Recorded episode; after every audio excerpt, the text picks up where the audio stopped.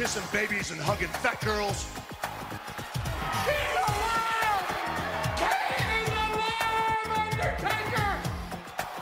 You are a sniveling little suck up sellout full of suffering succotash, son.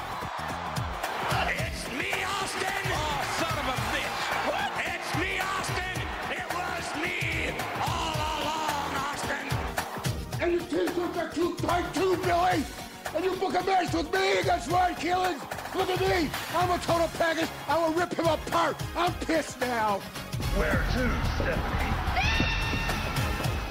Wrestle Roasts on ad-free shows and ATC. Welcome everyone to Wrestle Roast. I'm your host Robert Karpelis, and I am joined by a full esteemed panel and Nick Hausman. So first, Dan St. Germain is here. Dan, how are you? Oh, I'm great, Robert. Enjoying the Carpolis era of Wrestle Roasts. Yes, since I look, since I've taken over, our numbers have skyrocketed over the last two weeks. I don't know if it's just Scott's sketchy audio or what, but people are excited. Speaking of which, uh, Scott Chaplin, how are you? I'm good. Can you hear me? I can, so we're already doing well. Okay. Hey guys, Good, by the good. way, I'm not leaving permanently. I'm just probably I'm, I'm probably only gonna be on like one Patreon a month and like two weeks a month. By the way, just to clarify, yeah, but right before we get on Dan's like, I, I'm leaving, but I'm going to still be on twice a month, which is, you know, uh, pretty damn reliable. Uh, he went Once from or twice a month. We'll once or twice. You're doing better than Jim Ross, um, in so many ways. And uh, also, yes, Nick Hausman is here. Nick, the least polarizing guest we've ever had. Uh, it's a shame you came on such a quiet, uneventful week. Uh, we got Hausman, baby. You know, it's like in Robert Downey in the Avengers, and it's like, well, yeah, well, we got a Hulk. Well, we got a Hausman. yes.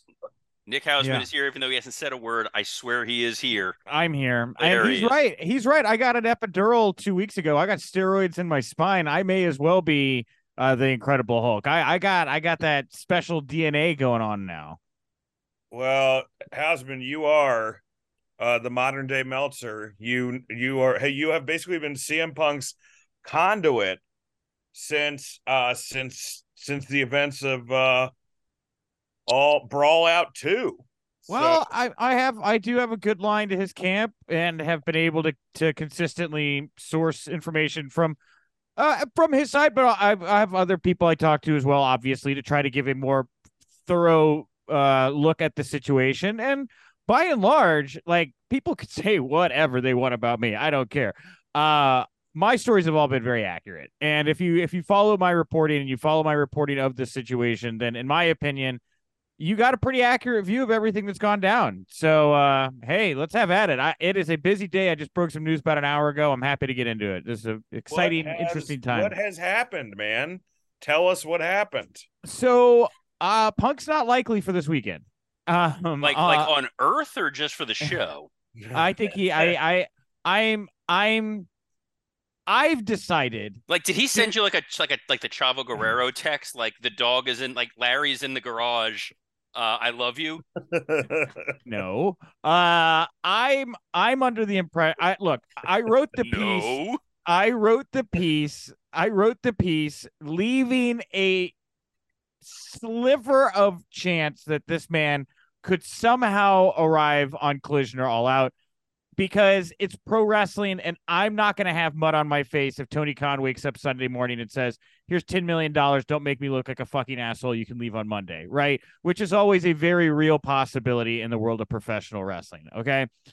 But the much more realistic 99.5% uh, reality of the situation is I do not believe CM Punk is going to be at All Out or Collision this weekend.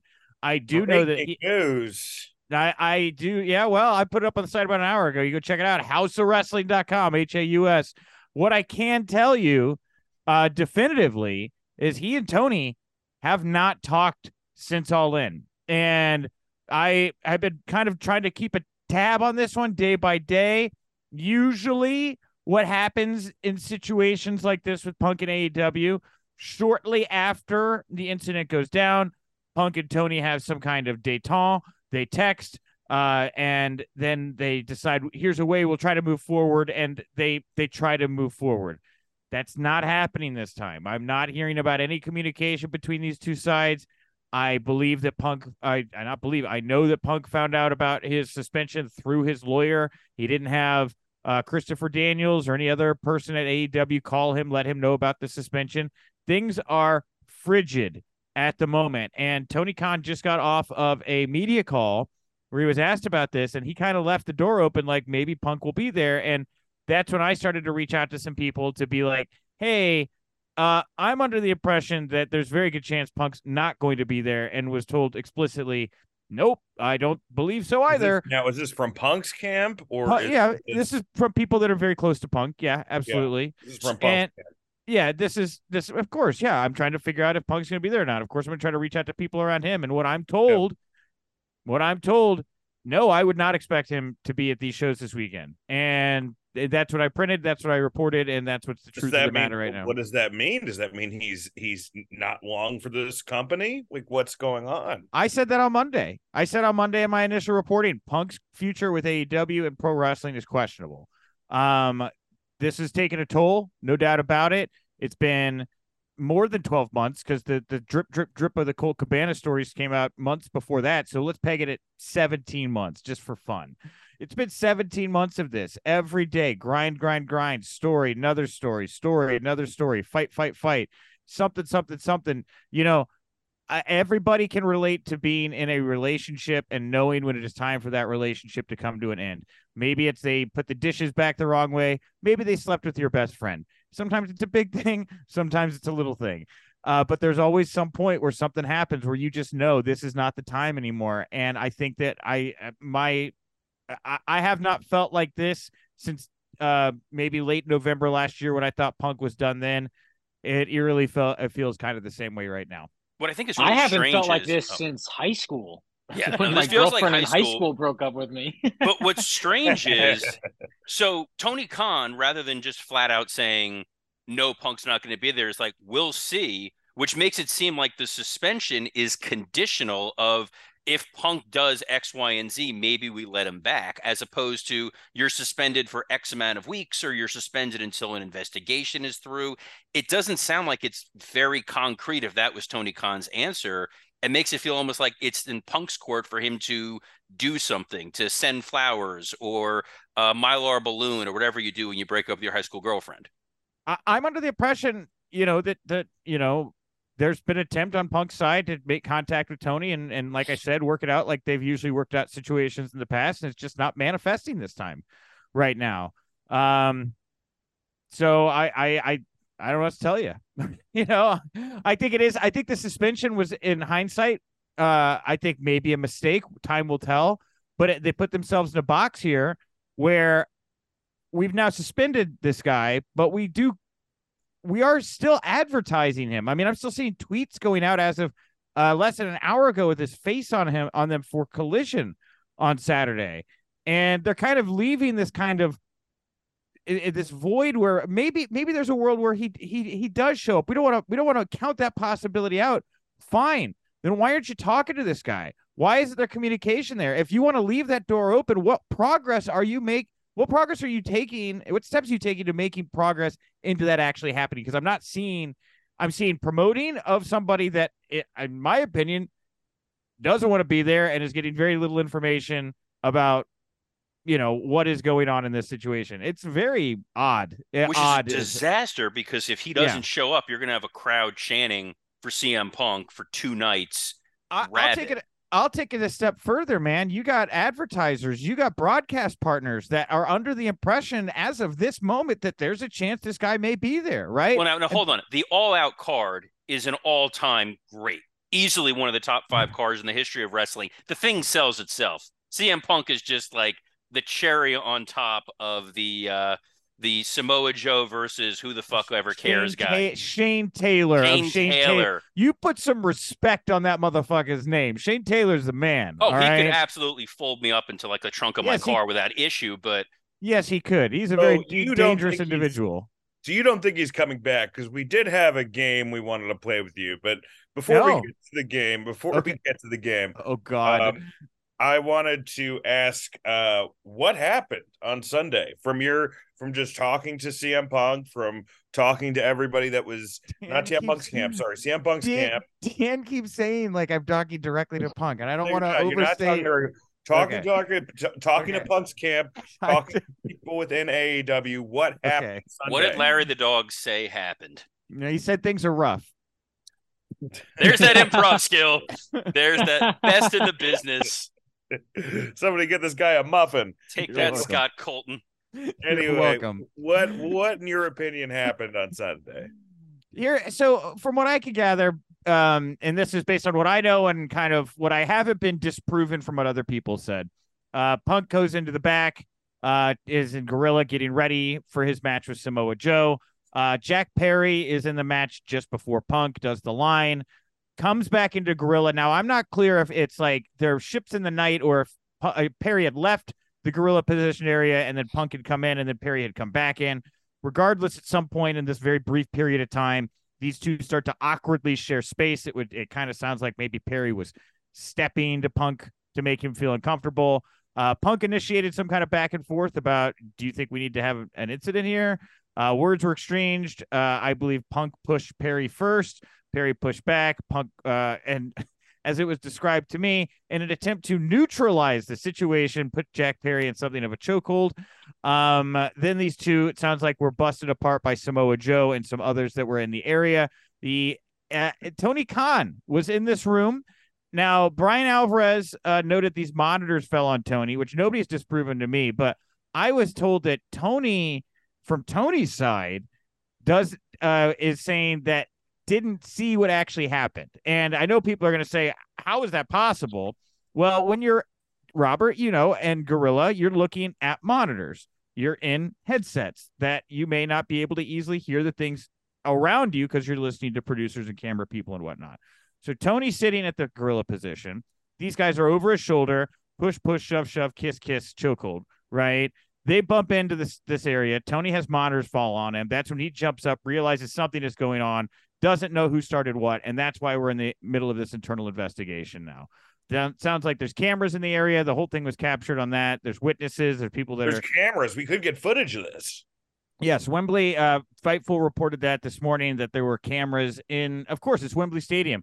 Huge security concerns in Wembley, so there are cameras all over that venue. So there was video of this incident, and there are eyewitness reports, and all of that is going to be weighed in whatever internal investigation is going on. I suppose. Wade and Kellard. Hey now. Yeah, Wade and Kellard indeed. And um now uh and after after all of this, Punk goes out, uh does the match with Joe. Uh Jack Perry leaves. Uh I don't want to say it was escorted because it doesn't sound to me like anybody was forced out of the building. It sounds to me like people just decided it would be better to split. Mhm. Um Punk got to his place, talked security, he left, went and got some Nando's, went back to his hotel, hung out with some of the boys afterwards. That's that's how it a went for me. huge- Huge endorsement of Nando's. Like the I- free publicity Nando's has gotten this week is insane. I I knew when I had that in that piece that it was going to be something everybody was attracted to, and I was happy to put it in there. A Little Nando's love, they're great. Well, I think Punk's day already started kind of rough with the whole nobody there to pick him up at the airport, and he had to go take public transportation. I mean, Yeah. that's insane. That is insane. I don't care what AEW says. That is insane. No, he's he's living a Curb Your Enthusiasm episode right now. Had I been on the media call, had I gotten a question in on the media call this afternoon, I was going to ask about the Heathrow Airport story. Didn't get to. Maybe in the scrum this Sunday. Um, and for what it's worth, like, yeah, it sounds like there were other talents that I've heard about and from in the wake of that story that were unhappy about the the air their travel situation to and from Heathrow for the show, especially talents that are like that have been with WWE and are used to a certain uh, style of being treated and taken care of when when they're out away from their families in these kinds of faraway settings. Doesn't seem like uh, some of the same white glove service was was given to them with AEW. I think one of the strangest And things now- about uh, sorry, Scott. Well, I was going to say, doesn't AEW pay for the flights though, whereas WWE doesn't, right? I'm not talking about overseas. Obviously, overseas, I would assume rules are different for everything. I'd want someone picking me up too. But at least when AEW started, the big thing was we pay for people's travel, whereas WWE was not doing that. No, no, no, that makes a lot of sense because I, I know that Yeah. there's definitely a travel department where they're taking care of the flights and there's people Yeah. booking those flights. Um, I Uh, I'm not sure. I, I know with WWE, some of the guys and women have deals that the company takes care of their flights. Uh, I don't know if that's an across the Yeah, board it thing. depends on the uh depends on the wrestler, I think. Yeah, it's like what you can negotiate. You've been there a couple years. I think you might get that thrown your way. So I think the thing that struck me the oddest about this is this occurs in Gorilla, limited audience of people, and the specificity of details of everything that happened, the fight itself, who was there, who broke it up, who got asked if they could go on as a replacement, whether it was the FTR Bucks match or the six man tag. Like the the sieve like leaking of information that doesn't make AEW look good is kind of surprising like how quickly how accurately how thoroughly all this information is coming in a fairly private insular bubble that has to be a concern of Tony Khan and AEW because nothing about this story made anyone look good. They had 81,000 people in a stadium. They put on a professional looking WrestleMania style event. And all anybody's been talking about since then is the CM Punk Jack Perry fight. And it broke basically during the show. Like this has to be concerning to Tony Khan. I would hope so. you know, I, I feel like he's a little bit over a barrel in a lot of ways because he's in this very tenuous situation with Warner Brothers Discovery right now, where he hasn't closed the deal. Um, he hasn't got that billion dollar bag, baby. And in order to get whatever the best deal he can from Warner Brothers Discovery, he's got to keep as many valuable assets attached to the promotion as possible. And he's going to have to do anything he can to keep everything on deck of worth, including CM Punk and the Elite. And and for that reason, they're going to get what they want, and he's going to have to deal with what they want because if he doesn't, these people have a lot of money and, and few fucks left to give.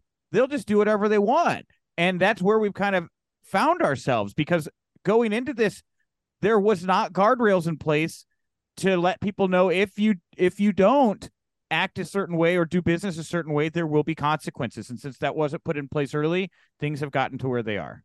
Yeah, but I don't think you can say the elite for Warner Discovery moved the needle the way Punk does. I feel like I- Punk and Sting and Jericho, those are your big merchandise sellers outside of, I guess, you know, the MJF Adam Cole shirt. Here's like here's those are the guys you need. here's what I would worry about if I was Tony, again with the deal not closed, is that sure, you're right. Are those people needle movers as they are? Maybe not to the degree they would be. But if they go over to WWE and Cody Rhodes says, Here's my the rest of the you know, rascals, right? Or whatever the the, the radicals. Radicals. right? Yeah, sorry, not the rascals. Apologies. Um, the radicals. Here's the rest of the radicals. Um, we're extremely violent people. EVPs, you get it? And they're gonna Oh, run the comp. God. They're gonna they're gonna run WWE, and all of a sudden the Young Bucks are making tenfold what they were making in AEW, and are presented as a way bigger bigger deal outside of AEW than even when they were in AEW and were centerpieces of that company. The visual of that, I think, is no good. I think the visual of that is worse for Tony than the cost to keep them and prevent that visual from manifesting. And that's where I think he got caught. I think If that I had to clip, be honest. I think that clip that came out of the Bucks walking around in London and seeing the bus with Cody's picture on it for the WWE thing, and there's just apparently very little uh, advertising that was in London, signs, bunch, uh, bunch, bunch, bus bench ads, things like that over there. It was kind of strange that the E No, Jericho's not in the top ten of merchandise. Sorry, I just checked that. really Nope, not for AEW. that is surprise. That's that's kind of surprising since he has a lot of shirts. But I think the that clip of the Bucks being kind of upset about not not a lot of marketing going on there, all this stuff coming out with Punk, what should have been high fives all around this week has really been rough. And you're going into a pay per view now that I mean we'll kind of touch on it a little bit. Really has absolutely no momentum in the Chicago market, where I'm sure they sold a lot of these tickets under the guise of you're going to see? Punk. Can they ask for refunds? No. I- If Punk's not on the card, I think there's a case to be made. There's no, there's the, for, I mean, legally, there's cards subject to change. They, That's true. AEW can, like, I remember going to a house show years ago. Steve Austin was injured, and they had signs at the front that was like, Steve Austin, who was advertised, will not be here. If you want a refund, we will honor that. But Chicago's a great wrestling town. They'll go see anything that's that's wrestling related. I don't think they necessarily are solely going for Punk, uh, but given the card they're starting to see, I think they're going to be a little bit more hostile, and you might get one of those crowd takeover events, uh, unless this is the 4D chess that Tony's playing, and this is all we're all being baited, and this is going to lead to a great, you know, reveal. I maybe. Uh, I've I've heard rumors. I don't even really want to kind of get into it. Maybe a, a big name comes back, you know, sooner than later. I'll leave it openly like that. So, so you're confirming Riho is going to be on the show. yeah, Riho's back. So they might, they might, they might have an ace up their sleeve, or maybe not even an ace in this situation, a king, pair of queens, whatever. Um, the uh, it's I'm I'm very interested to see how this crowd plays out. Um, do they, do they decide? Do the Chicago fans decidedly get behind Punk? Because I live in Chicago and I have got it's not it's not been a thousand percent we hate or we love CM Punk. It's I would say more pro Punk but there are also people that are in Chicago that are fans of the elite and it's not a it's not it's not one way or, or the other 100%. And then you got FTR who's Punk's boys tagging with the Young Bucks who are the guys who arguably are the reason he's not there. Um and you know, that's a weird situation. I I I'll Did- be are there. they teaming with him to, so they don't get booed? I have no idea what's going on there. I I don't know. It, it just seems like a way to not get booed. That does feel like some some insurance to to protect them. Of look, well, no, we're with Punk's friends, so we all get along and and yay. But I would no, imagine it's going to add interest to the match, and they're going to play off of that. they are. But I'm also curious because it's not like they didn't know this show was. Thank you, Scott. Uh, it's not like they didn't know this show was going to happen. I'm sure they designed Chicago specific like merchandise to sell with Punk on it, so that, that they're going to probably lose money on if they can't sell that. It's not like they make these That's a collector's tough. item, though. They they weren't selling punk merch on Wednesday night last night in Chicago. That's what I heard. Yeah. I saw photos of it. I saw photos of the merchandise areas that didn't have any punk stuff on display from like several people who thought I needed to know that.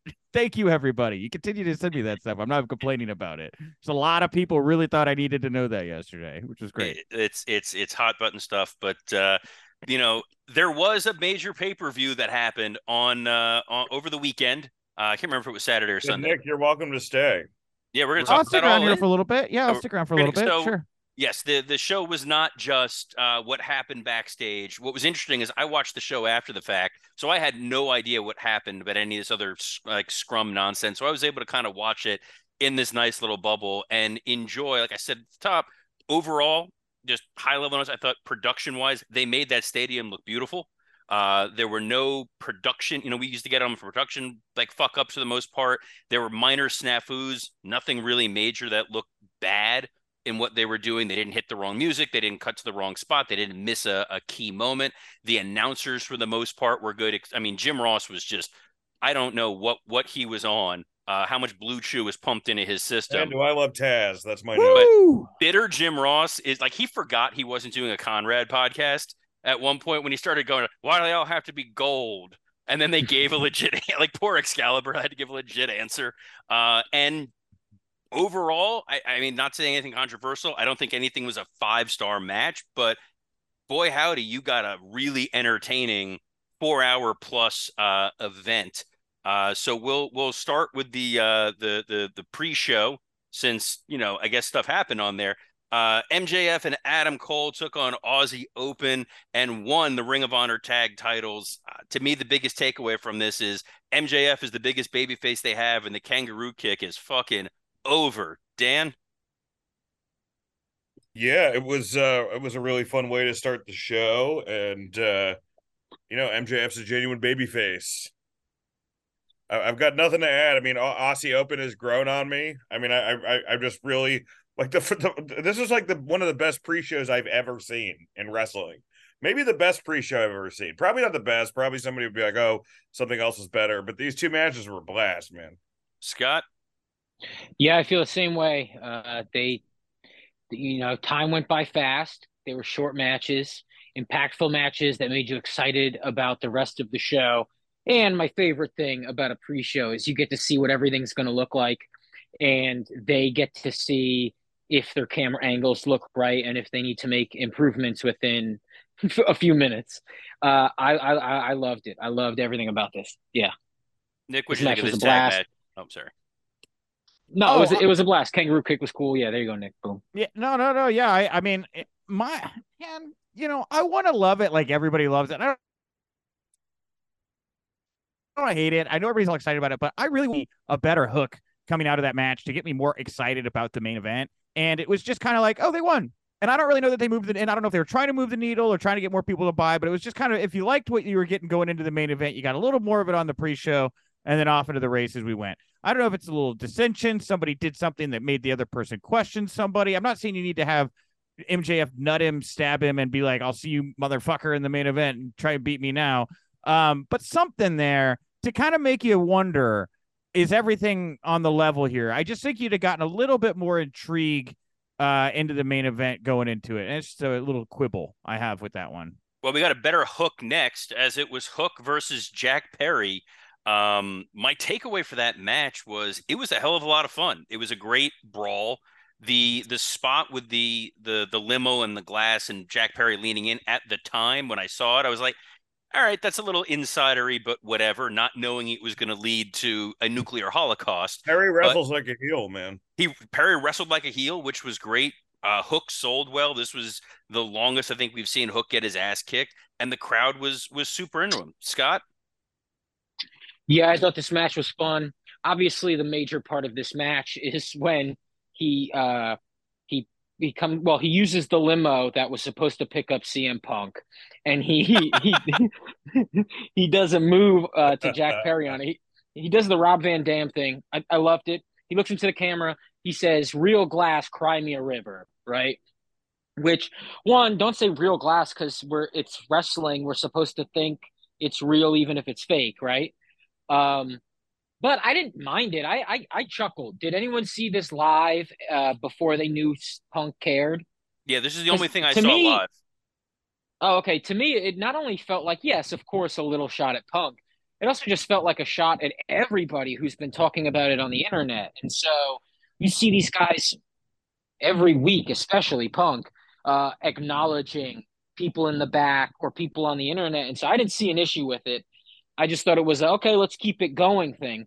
I will say this, um, not just that moment, and obviously what happened after the match, but even during the match, I feel like uh, Jungle Boy was the star, and I miss Hook being the star, man. Hook, I mean, he's still everybody loves him. Obviously, he gets a huge pop, but holy shit, was he the star? And still, he doesn't do much of anything. But I felt like this was Jungle Boy's match, even though Hook won it. And to do that in front of, I mean, going in front of 80,000 people is a totally different environment than they've ever been in for two young guys. It didn't seem to phase them. Nick, did, did you love this match? Yeah, I, I I thought it was really I as I was watching it, I was like, yeah, sure, this is a great little pre-show brawl. I think it's awesome. It was a smart thing to put the ho- uh, belt back on hook. I didn't even catch the real glass line. I didn't even think about it, right? And like it it doesn't know I don't even know that Punk saw or thought about it because it doesn't sound like until Perry got back in Gorilla and like made it weird there that Punk was Punk cared. It's not like the altercation between him and Perry started because Punk's like, what the fuck, man? Why'd you go out there and fucking shoot into the camera about me? Like, that does not sound to me. It's not been qualified to me anyway. Like, that's how it happened, right? So Perry came out here knowing he was gonna fuck with Punk and start and try to start something. It would seem, which is a very dumb time to do that. Um, yeah, the match was match was fun. Uh, I will say to the real glass thing, I, I did notice. I d- actually, I guess I did think about the real glass thing because I did notice in the back half of the match after the, the limo spot that Hook had a giant straight cut across his back, where it was like you only get that kind of cut from real glass, like a big straight line like that. And the danger of using real glass was, I mean, I honestly think the Punk's point was made by doing what they did in that match because, like, if that's what his back looked like off that bump, if he'd have accidentally fall, fallen through or that glass had broken a little bit differently, would have stabbed him in the back. Uh, as Booker T pointed out, when you use real glass in wrestling, uh, you have the chance to cut yourself, bleed out, possibly die. I just think it's a real dumb hill to die on. Um, and uh, I thought the match was fine. It was fun. It was a brawl, but I did notice the big cut across Hook's back, and that's when I started thinking about the glass stuff. Dan, you're not on Punk's payroll. What'd you think of this match? Being real, just being honest. Hey, if da- hey, Rob, if you want to, if you want to be in the room, telling him to use the, the real glass. All, all You- of a sudden, you- Ace Steel jumps on Robert and starts biting him. You be my guest, buddy. Oh, You I'm just be happy that guest. someone else is here to to take AEW to task, and it's not just me. So this is this is like this is fucking vacation time for me. I'm loving it. Uh, but uh, Dan, what you think? This is, I mean, this is a real fucking hit job. This whole, It's this not- No, he's but, but Nick's not wrong. Like, yes, when you use real glass, you're inviting this to go really south really quickly. No, I mean, we we do get on GCWs or CCWs. I forget. It's CCWs or GCW Scott. Which is it? Both GCW? Nick Gage one. Yeah, both GCW. CW and CZW both use. Well, we do uh, hate glass. I mean, like, I don't know anybody who like likes glass. You know, I mean, it looks. I mean, like, there's been times. I'm sure there's glass spots I like, but there's never been a time where I'm like, oh, I really hope these guys go through fucking. I glass. fucking hate glass. I remember when uh we were using Str- uh, Strickland and he was in a match, I think for Limitless maybe or something, and he did a spot where they used a literal like glass window that they brought into the ring, and he took the bump onto it, and his back was all fucking cut up. And I'm like, you're way too good of a wrestler to have to take that sort of spot. Like they just love it. Having they thought it said looked that, cool. these spots are pretty good. Th- this spot here worked. But did you have any other thoughts on the match, Dan? Or No, I mean, I, I thought it was a really fun opener, and I mean, I just thought the whole thing was just. It almost felt like I was part of like, you know, a play, like the whole, in the sense of like what happened, and then like from that match to the opening match, it just feels like we were kind of like joking about like, oh, what if they got into a fight, you know, and then they got into a fucking fight yes, from like from like really the most tepid thing. I mean, I will say this in Jack Perry's defense, and in in uh, Hangman Page's defense, like Punk can dish it out, but not fucking take it at all, bro. And they have like a weird. They do have a weird thing where because Tony's not acting like a real boss, like there isn't any sort of authority as far as like, you know, like I don't know if I don't know you know, I just think that everyone's kind of like figuring out turf. And that comes from not having, you know, say what you want about Vince, but Vince would be like, well, you know, here, here you are, here you are, you know, stay the fuck away from each other. I mean, I, I think Well, I said this to the group uh, in text, and I was talking to uh, another former producer. I'm like, the problem that's happened with Punk both times is these are times where he's stuck his neck out to go talk to a young guy and give him advice. It was I tried to talk to Hangman Page. He kind of told me to fuck off, and that was what started this whole issue. I tried to talk to Jack Perry about safety. He told me to fuck off, and that's what started this issue. And I said he should really just take a page from Triple H. Just worry about yourself. Say, give me the fucking belt. Let me mow everybody down. And if people have a problem with it, I'm sure business will do well. He's gotten kind of slapped in the face twice now for trying to be more altruistic than he probably needs to be. That's the takeaway that I've gotten from this. That being said, CM Punk took on uh, Samoa Joe in an incident free match that I honestly thought was a blast. Uh, the crowd was really behind Joe, uh, and Punk and Joe had a great time doing it. They kind of did the Hogan Rock uh, match at one point. The announcers were selling it as fun. The crowd had a good time, and it was cool to see the Pepsi Plunge uh, finish. Scott, what'd you think of this thing? Oh, I was crazy about this match. I loved it. Start to finish, I thought it ruled. I thought the Hogan moments, and then only for Samoa Joe to Hulk up, I just thought it was all really, really great. CM Punk going through the side of the announce table. Uh, again, this was like the first match of the actual card, and just taking it all in, seeing how cool the crowd looked, seeing that they had fuck camera angles, that they had a really cool um uh drone in the sky, right? That's what they're called, drones. Uh uh flying around doing some cool camera angle. I was just absolutely crazy about this show. And even looking back, I go, this this match was such a highlight of the show because you just sit there for a second and go, hot damn, they did it. Hot damn, Nick. Did oh, they and do it? Samoa Joe walked out with a little bit of blood on his arm, and that was Jungle Boy's blood. That's a true story. Because Jungle Boy got cut from the glass too. I All right, noticed that. this in the isn't match. fucking and JF. so Okay, broke up all the right, fight, look he got at- a little bit of Jack's blood on him. Look at this. It's the it's the it's the dumb decision that keeps on dumbing, right? The real glass continues to be a problem. And our God, our Lord and Savior CM Punk spoke about it and he had the best match on the card here. No, I thought you know, I'll be honest, I'll be honest. Uh, this was this was this was a match was indicative of of the state of AEW for me because it was uh, a good match that I couldn't pay any attention to because of the outside drama. I I I, I really I I as me for me as a journalist, I saw Sean's report. I mean, as Punk is walking out, I'm reading CM Punk involved in altercation with Jack Perry. I have to dive into my Wait, that's when it. So hold on. Wait, that's when it broke. I knew Yes, it broke during the show. I didn't realize it broke like before the match started. it, it broke as the match was starting. Yes. And so I found out about it right as the match started and immediately had to dive into like, fuck. Cause I, I felt bad because I have a writer, uh, I believe it was Ennis McVeigh, Ennis or Nick Miller. I think it was Ennis on, uh, no, because Ennis was at the show. Nick was writing.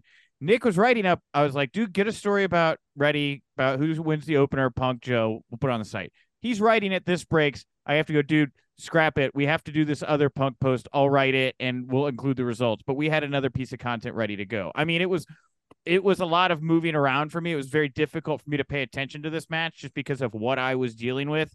Um, trying to quickly figure out uh, some understanding of what was going on in this situation. Because as soon as I saw what Sean reported, I knew that no matter what happened in this match, it, it's not as important as what is going on punk related wise outside of the ring. That's the thing that people the fans are going to be far more interested in. Dan, what'd you think of this thing? I mean, my, overall thought is we're gonna miss Punk, man. you know, like we're gonna we're gonna miss having him around. I mean, I think people are just like, oh, everyone on the wrestling internet right now is really quick to be like, oh, just get rid of him, get rid of him. He's been a problem, and it's like, yeah, I mean, this run hasn't been great, but he had a fantastic first year, and we're gonna miss talking about him, man. He's like, it's fun to have a guy like this in wrestling. I mean, I know nobody wants to like admit that, but it's fun to have some shit stir, to have a guy who like takes it too seriously in a weird way, you know, to a guy that's also good for wrestling, has great angles. Um, and then to another side that seems I mean, it just seems like the elite fucking do not, I don't know, want to work with this guy in any way. You know, there's no way to get this in the ring. Well, who they do want to work with is uh, Kota Ibushi as Hangman and Kenny Omega team with Kota Ibushi against uh, my favorite Juice Robinson, uh, as well as Jay White and uh, Konosuke Takeshita uh, in a six-man tag match that was very competent. Uh, it was a fine six-man tag match. Uh, Takeshita looked great. Finish was a little whatever. We're advancing a story going forward. I think you know, Scott talked about it in the preview that we wanted to just see a Kenny Omega singles match, but we were probably going to get a lot of Kenny against all three guys. We got that. Uh, this was perfectly fine. Uh, Dan, am I being too harsh on this?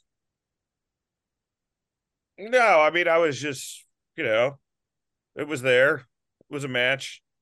I mean, you know, it, it's just, it's tough that, you know, it suffers from the New Japan problem, right? When you see like a bunch of top guys in six man matches that on the surface don't mean a lot. You just gradually don't give a shit. And, and it was a big, it was a long fucking card, man.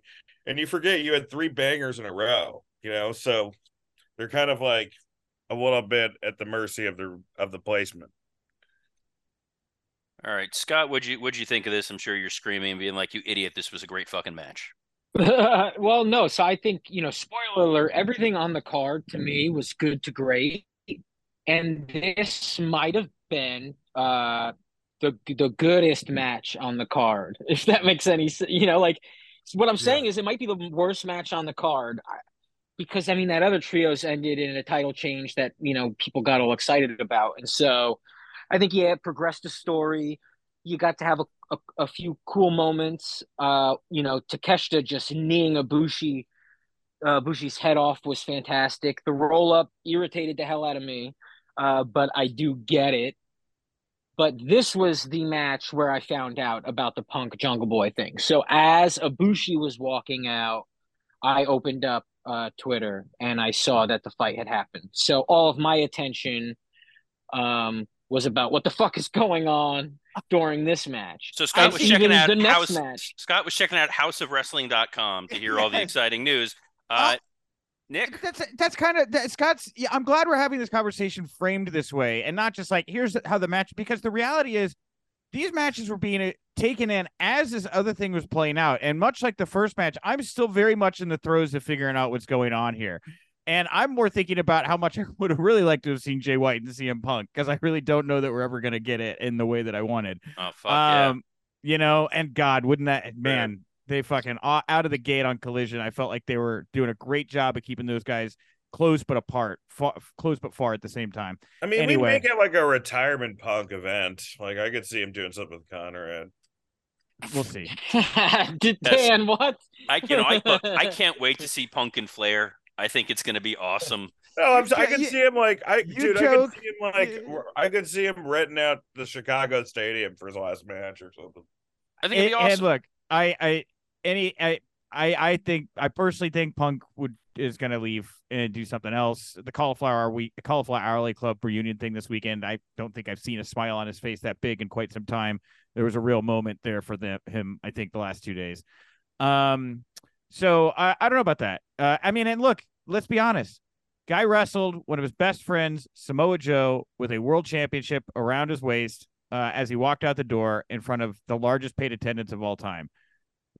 You know, we thought last time when he won the title at All Out in Chicago and then left after the after the brawl out that like why would he come back? What bigger moment could be there that uh, then? He's leaving his champ. Yeah, again, he's, He's, leaving, doing exact- he's leaving his champ. I think I, I honestly think what the Hunk's big takeaway from this is going to be is that he should go to a place like Impact or a small promotion and just kind of be the the guy, like teaching young talent, building cards, having fun, not having to worry about some of the politics. He got this eighty thousand person send off. if he ran Impact, that would be fucking awesome. Like let I him go don't run see- I- Impact or run another like, not- small promotion. It's not happening. I know it's not happening. I'm saying I think he would be happiest in a place where they because that's kind of what he was trying to build at collision it was here are guys i want to work with who i get along with i want to put on the best show that i can with the least amount of drama and he could People were talking theoretically- about that like Tony's trying to bring Edge to Collision now. oh god i hope not um but we got the young bucks and ftr uh two of the best tag teams of all time according to aew having a uh, a very good match that i feel like was missing going one additional gear to really get to the epic level they wanted. I don't know if it was not that this match had any baggage coming into it or anything, uh, but uh, it was a very very good tag match. I don't think it was a the five star classic people were hoping for, but maybe we are just setting the expectations too high. Scott, Uh no man, I'll agree with you. I thought it was super fun. I thought the last five or six minutes I was in I was in love with. There there's that moment at the end of the match where uh Cash has to turn around. Wait, Dax is the one Dax who turns gun, around right? and does the side. Yeah, Man, and it's like it's because Cash is on the ground, and there's this moment like representative of, yeah, man, Cash Cash fucked up, and now you're all by yourself, and now you have to lose the title. It was like such a play on life. And then Cash helped him, and you were like, "Oh fuck, wait, it don't gotta be that way. Tony don't care if you wave a gun, baby." Nick. And uh, and then they win, and then and then the Bucks not doing the handshake, which represents, uh, which what I like about it is it shows that they're willing to move forward with a contentious storyline, which I think is what we're going to get at uh, All Out this, you know, this Sunday. Which is why they are teaming is because someone's going to fuck that up for them. Because I think the Bullet Club is going to be on this high roll of wow, we're winning, we're winning. Especially if you don't have Punk on Collision. Guess what? They've been better than Punk the whole time on Collision. They're the ones. It's Bullet Club Gold, baby. Should you have Cash Wrestling Bullet Club? Sorry, uh, Nick. What'd you think of this tag match? Man, uh, same deal. You know, as a as a journalist, I'm looking at it. I've got this punk stuff going on. I've kind of settled in. I'm starting to figure things out. Out comes. I thought this match would be later in the show. Out comes Cash Wheeler, and I'm like, oh shit, this is the other guy who's been in the news recently. We're all just piling it up here at once because my brain is sitting here thinking, you know, who's going to win this match? I I I felt pretty confident that they were going to have Bucks win and then wait and pull Cash and Dax until they figure out what's going on in Florida. Uh, the last thing you want is like a bad video of of this situation from like a tra- traffic cam or something popping up, and I don't know that they have all the details or whatever. So I think it's reasonable to put a pause on it, but no, uh, they are full bore. Um, they are in, and uh, the FTR won. I was very surprised by that, and and we're off to the races. And thought the match was fine. Um, I was a lot more preoccupied with a lot of the other things going on yet again outside the ring uh, as I was taking this one in. Dan, what'd you think of the Bucks and FTR? I mean, it's just hard to compare. You know, they they they kind of hyped us up, saying that they were going to have the best tag matches of all time, and and then we saw the Briscoes versus FTR. You know, and you know, you watch those matches, and you're like, okay, well, those are the those are the best the modern day tag team matches I've ever fucking seen. And and if, and if you like, you know, the elite style, certainly the Bucks versus versus Hangman and and Omega was was fantastic. Um, but yeah, I mean, it's it's kind of it suffers from being its, you know, it it's its own worst enemy. You know. Well, speaking of suffering by being its own worst enemy, next up we got Stadium Stampede, uh, which of all the Stadium Stampedes, this was the most recent. Uh, it was the least fun, I think, because the other two had such great, fun, wacky moments. And we just saw Blood and Guts involving Blackpool Combat Club. This just felt like another version of that. They were just kind of brawling all over the place. I think your one big comedy spot was Sue's van uh, showing up. And then the the moment where uh, Moxley had a bunch of spears sticking out of his head. Otherwise, it just kind of felt like a crazy, long, violent match, which is fine but isn't really what you've come to expect from from a Stadium Stampede uh, match. Dan, uh, what did you think of Stadium Stampede? I know you have some strong thoughts on this one. I don't really have any. I mean, it was kind of like the opposite of strong thoughts. I just thought, you know, how many matches were no DQ? I mean, but... there was a lot, right? I mean, so I just started getting lost in the fact that there was like, I mean, at least four no DQ matches that night, and there wasn't really anything to differentiate them. You know, they had the casket match, they had the stadium stampede match, they had the trios match, which was no holds barred, right? I mean, it was it was just kind of it just felt like they had the Jungle Boy hook match. I don't know, it just felt like like one like kind of a little bit of the same. But uh, this is why I love the main event so much because the main event was so much different than everything else that was on the show. So, yeah, Nick, that's kind of what. Oh, sorry, what'd you think of the Stadium Stampede, Nick? I, if you like GCW, you like deathmatch wrestling. Uh, I, I really think that Jon Moxley wanted to do his best to deliver some of that on this big show and say, I brought a little of this to this historic event, a little deathmatch wrestling, you know? And that's what this was. It was a love letter in some ways, I think, for Moxley, like it always is for him to this art form that he loves. Uh, I, it's not necessarily for me. Uh, I'm an older man now. I don't really like watching people mutilate themselves for entertainment. It's not really my vibe anymore. Uh, there was a different time in my life where I enjoyed it a little bit more. Um, doesn't hit me the same way. I was happy it, for Jon to get to do it. If everybody had a good time and, and that audience liked it, great. Um, it was as close as you're going to get to a death match in front of 80,000 people at Wembley Stadium. Scott, why does Santana have a first name now? Because he's because he's all man now, baby. He's all on his own. I mean, I, I don't know if we're going to get them as a tag team, right? Or unless we see them on Collision, there was seems there, to maybe still be issue between them. Right? Was there was there no fire in this match because Santana took all the gas? oh, I, um, damn! I just got that. My bad. Uh, I I genuinely in, enjoyed the hell out of this match. Actually, after the fact, I sorry, my dog is following me around with this a, a, a, a squeak toy, if you can hear it. Um, but um, after the show, I noticed there were some people saying that this was their favorite match on the card. Uh, and I get that because this is a type of match for a type of person. Mm-hmm. That type of person is Jon Moxley. I think mm-hmm. Nick makes a great point, and it's super important. And why I love this show as a whole is because um, it did feel like someone was insulting the show and calling it a giant indie, and it's like, no, that's what we wanted. And I think having moments that you can only have really in a match like this with the barbed wire. Look, it's a stadium. You're going to call it Stadium Stampede. Uh, and I think it worked out. I think you got to see the crowd act crazy. You got to see how big everything was. Uh, the van was fun. And again, to highlight a type of wrestling that you would never see in front of the, you know, quote unquote, largest paid attendance in wrestling history. And now you get that there. It, it was just fucking cool, man. A very cool moment. That I, I hated the skewers in the head. It didn't it didn't land right, and his scalp started peeling off, and I had to look away. I was horrified.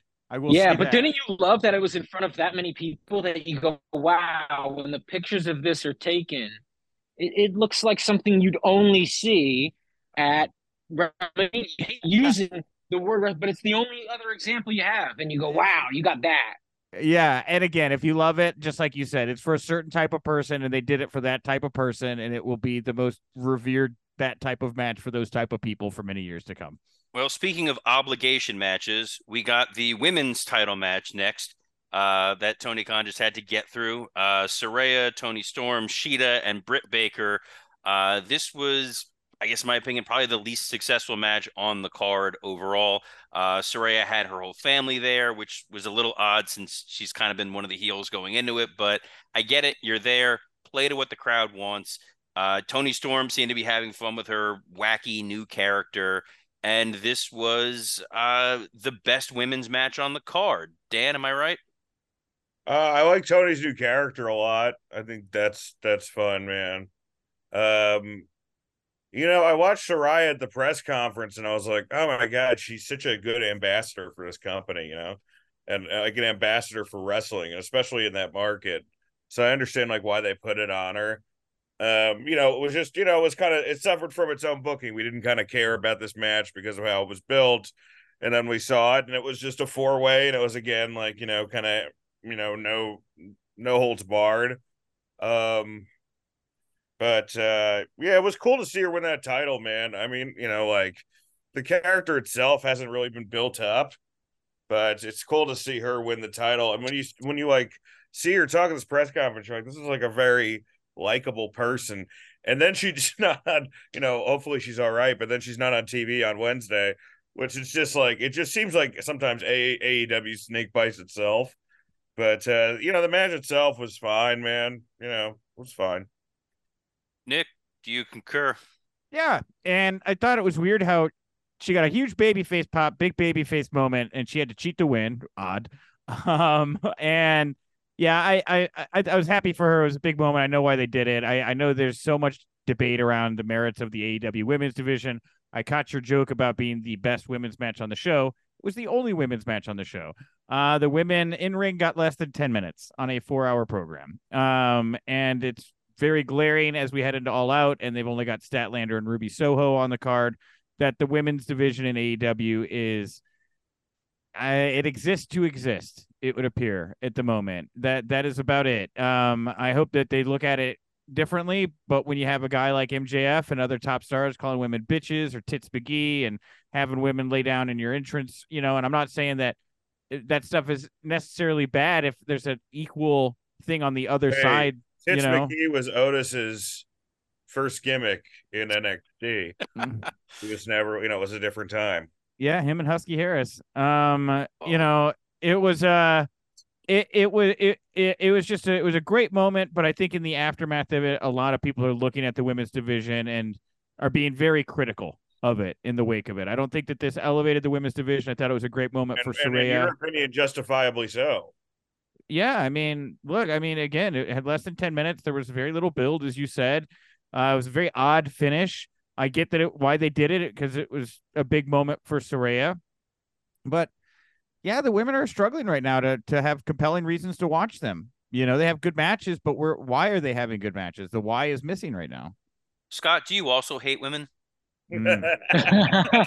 The three of us are really harsh on this. I mean, just I love no, women. No, no, th- th- this is mad. I'm just, I love them. I'm teasing. Scott, what'd you think of this? I um, it, it's it's funny because I actually loved this match. I was really into it. I don't know why. Uh, I think it got dark around this time, and just the show's atmosphere picked up big time for me. And uh, well, I was gonna say I, I I became all in, but I won't say that. But I was very involved in in, in, the, in the rest of the show. I was shit. very involved. Yeah, and uh, And dude, I'm telling you, the Saraya, the whole uh, her family being there, and and Toni and her playing off of each other throughout the show, Toni hitting her mom. I just for some reason got a kick out of all of it. I did not want her winning going into this match.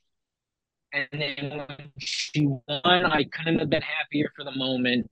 And I thought it was one of like the higher points of legitimately uh, one of like the coolest things I've gotten to see in wrestling, which is, you know, this this company do this thing. So yeah, I thought it was really really cool. I think the thing that I wish Um, we would have seen. meanwhile, I will say like Athena should have been on the show. Um, there's no excuse for the division, and it is absolutely boring. And I was not looking forward to the match before it was happening.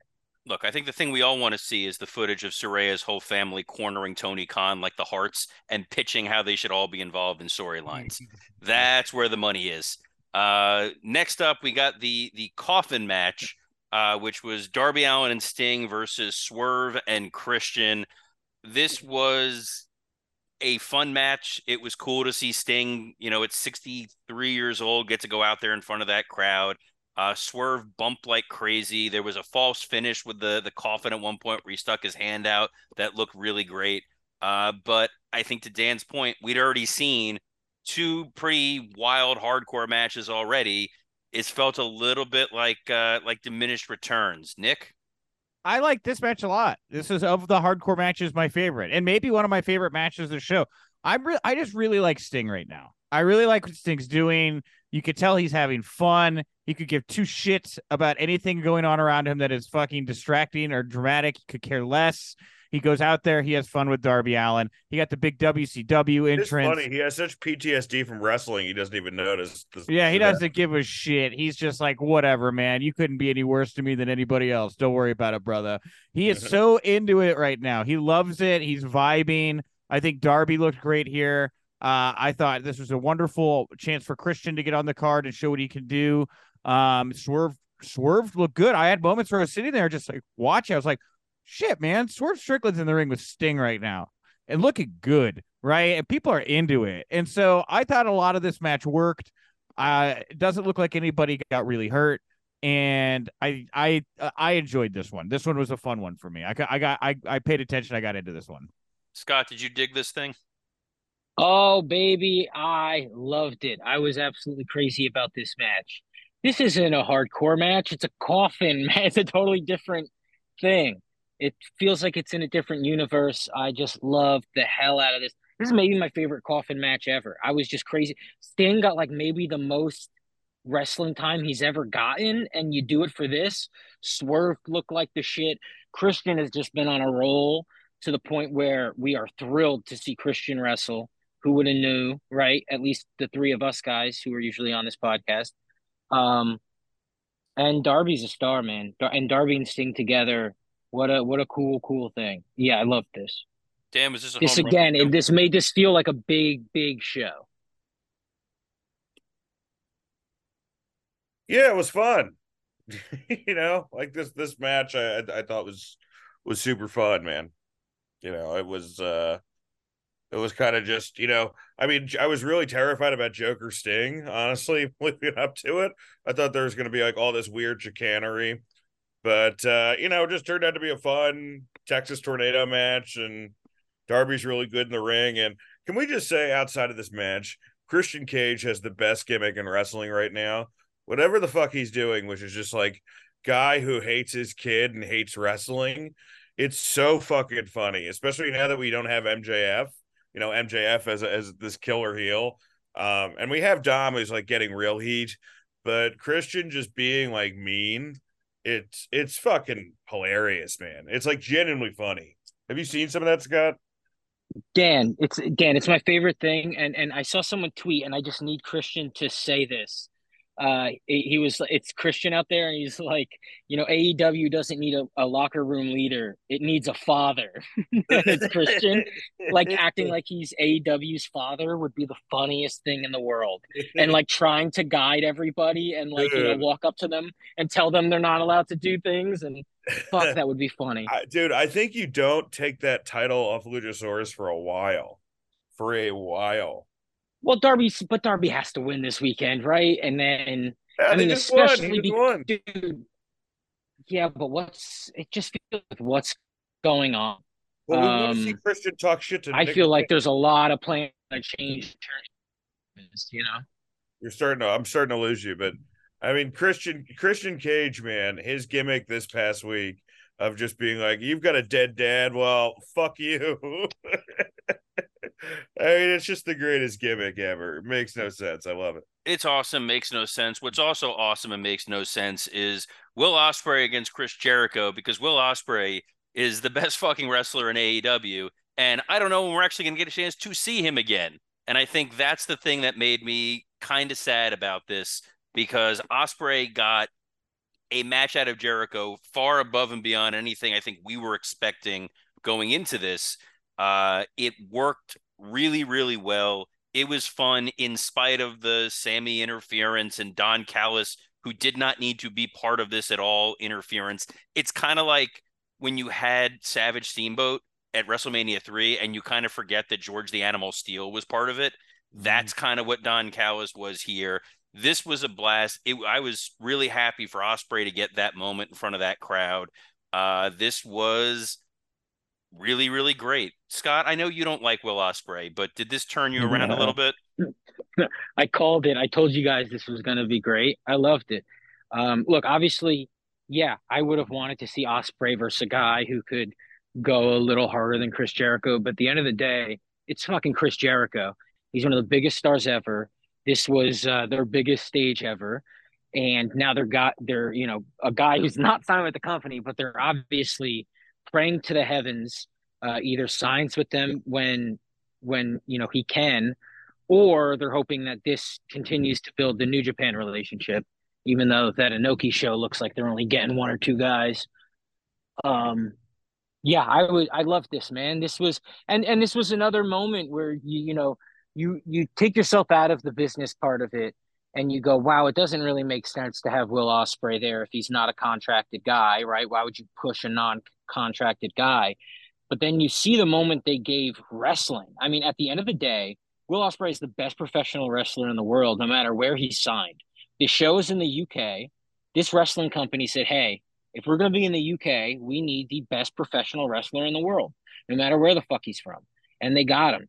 Uh, that's a Tony Khan thing, and I've never seen anybody else do that. And yeah, we can laugh about it, but we also got to give him credit because we get to have that. Nick, did they boo Jericho because uh, the UK loves Ospreay or because they heard Jericho sing? Yeah, I wanted to talk about that performance. Oh, Um, God. Oh, my yeah. wife, my wife is a has a master's in music. She's an opera singer Oh God! and is very critical of And she musicians. killed herself after watching. This was a difficult. She was in the room. It was difficult to get through that opening uh, for her and I. I would have done a backing track personally, but we got what we got. The man could say he did it, I suppose. It was it was a great match. I thought, yeah, Will Ospreay, once in a lifetime performer, definitely came across that way.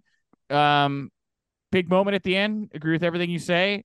It made me wonder what is next for him, if there's a next for him, because he came across like an absolute rock star in the end because of this thing. Dan, what'd you think of this sucker? Yeah, I mean, I thought Ospreay was the biggest babyface in wrestling a week ago when he cut that final go home promo on Dynamite, and I, I thought this was fantastic. You know, was it like you know the greatest match I've ever seen? No, but I mean, this is the first time I was like, man, Jericho's fifty two or fifty one or whatever, and he's able to do this. That's pretty fucking. It's pretty fucking incredible. Um, they need to sign Will Ospreay. They need to sign that him before WWE does. They need to give him a lot of money, uh, and they need to not fuck him up because that could be a huge star for them. Um, Mhm. So yeah, I enjoyed this match a lot. We get the uh, the acclaimed and badass Billy Gunn winning the trios titles from House of Black. Really cool entrance for for House of Black. Acclaimed, super over. This was kind of your your your let me up match between the Jericho match and the main event. But this was a fun six man tag. I think the way that they presented Brody King, he looked like a monster in there. Billy Gunn had a couple of moments to really shine.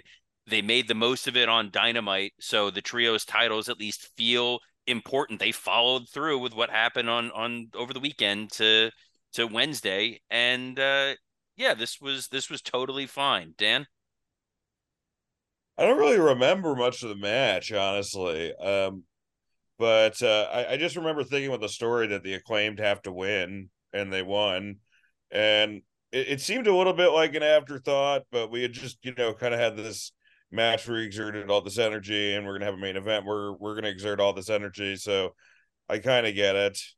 Um, but uh, hey, is that Brody King thing true, Nick? That he like punches hand backstage, or is that like another one of the weird like folklores that's coming from this fight? I haven't specifically verified the punch in the wall. I do know he was uh, passionate uh, uh, about what was going on. I'll leave it at that.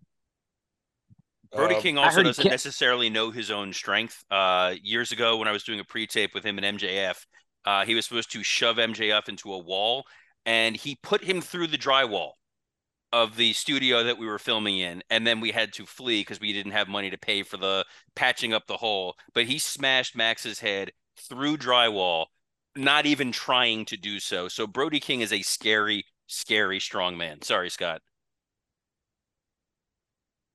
Damn. Well, yeah. No, I uh, I love that match. I, I just thought it was an easy, simple trios.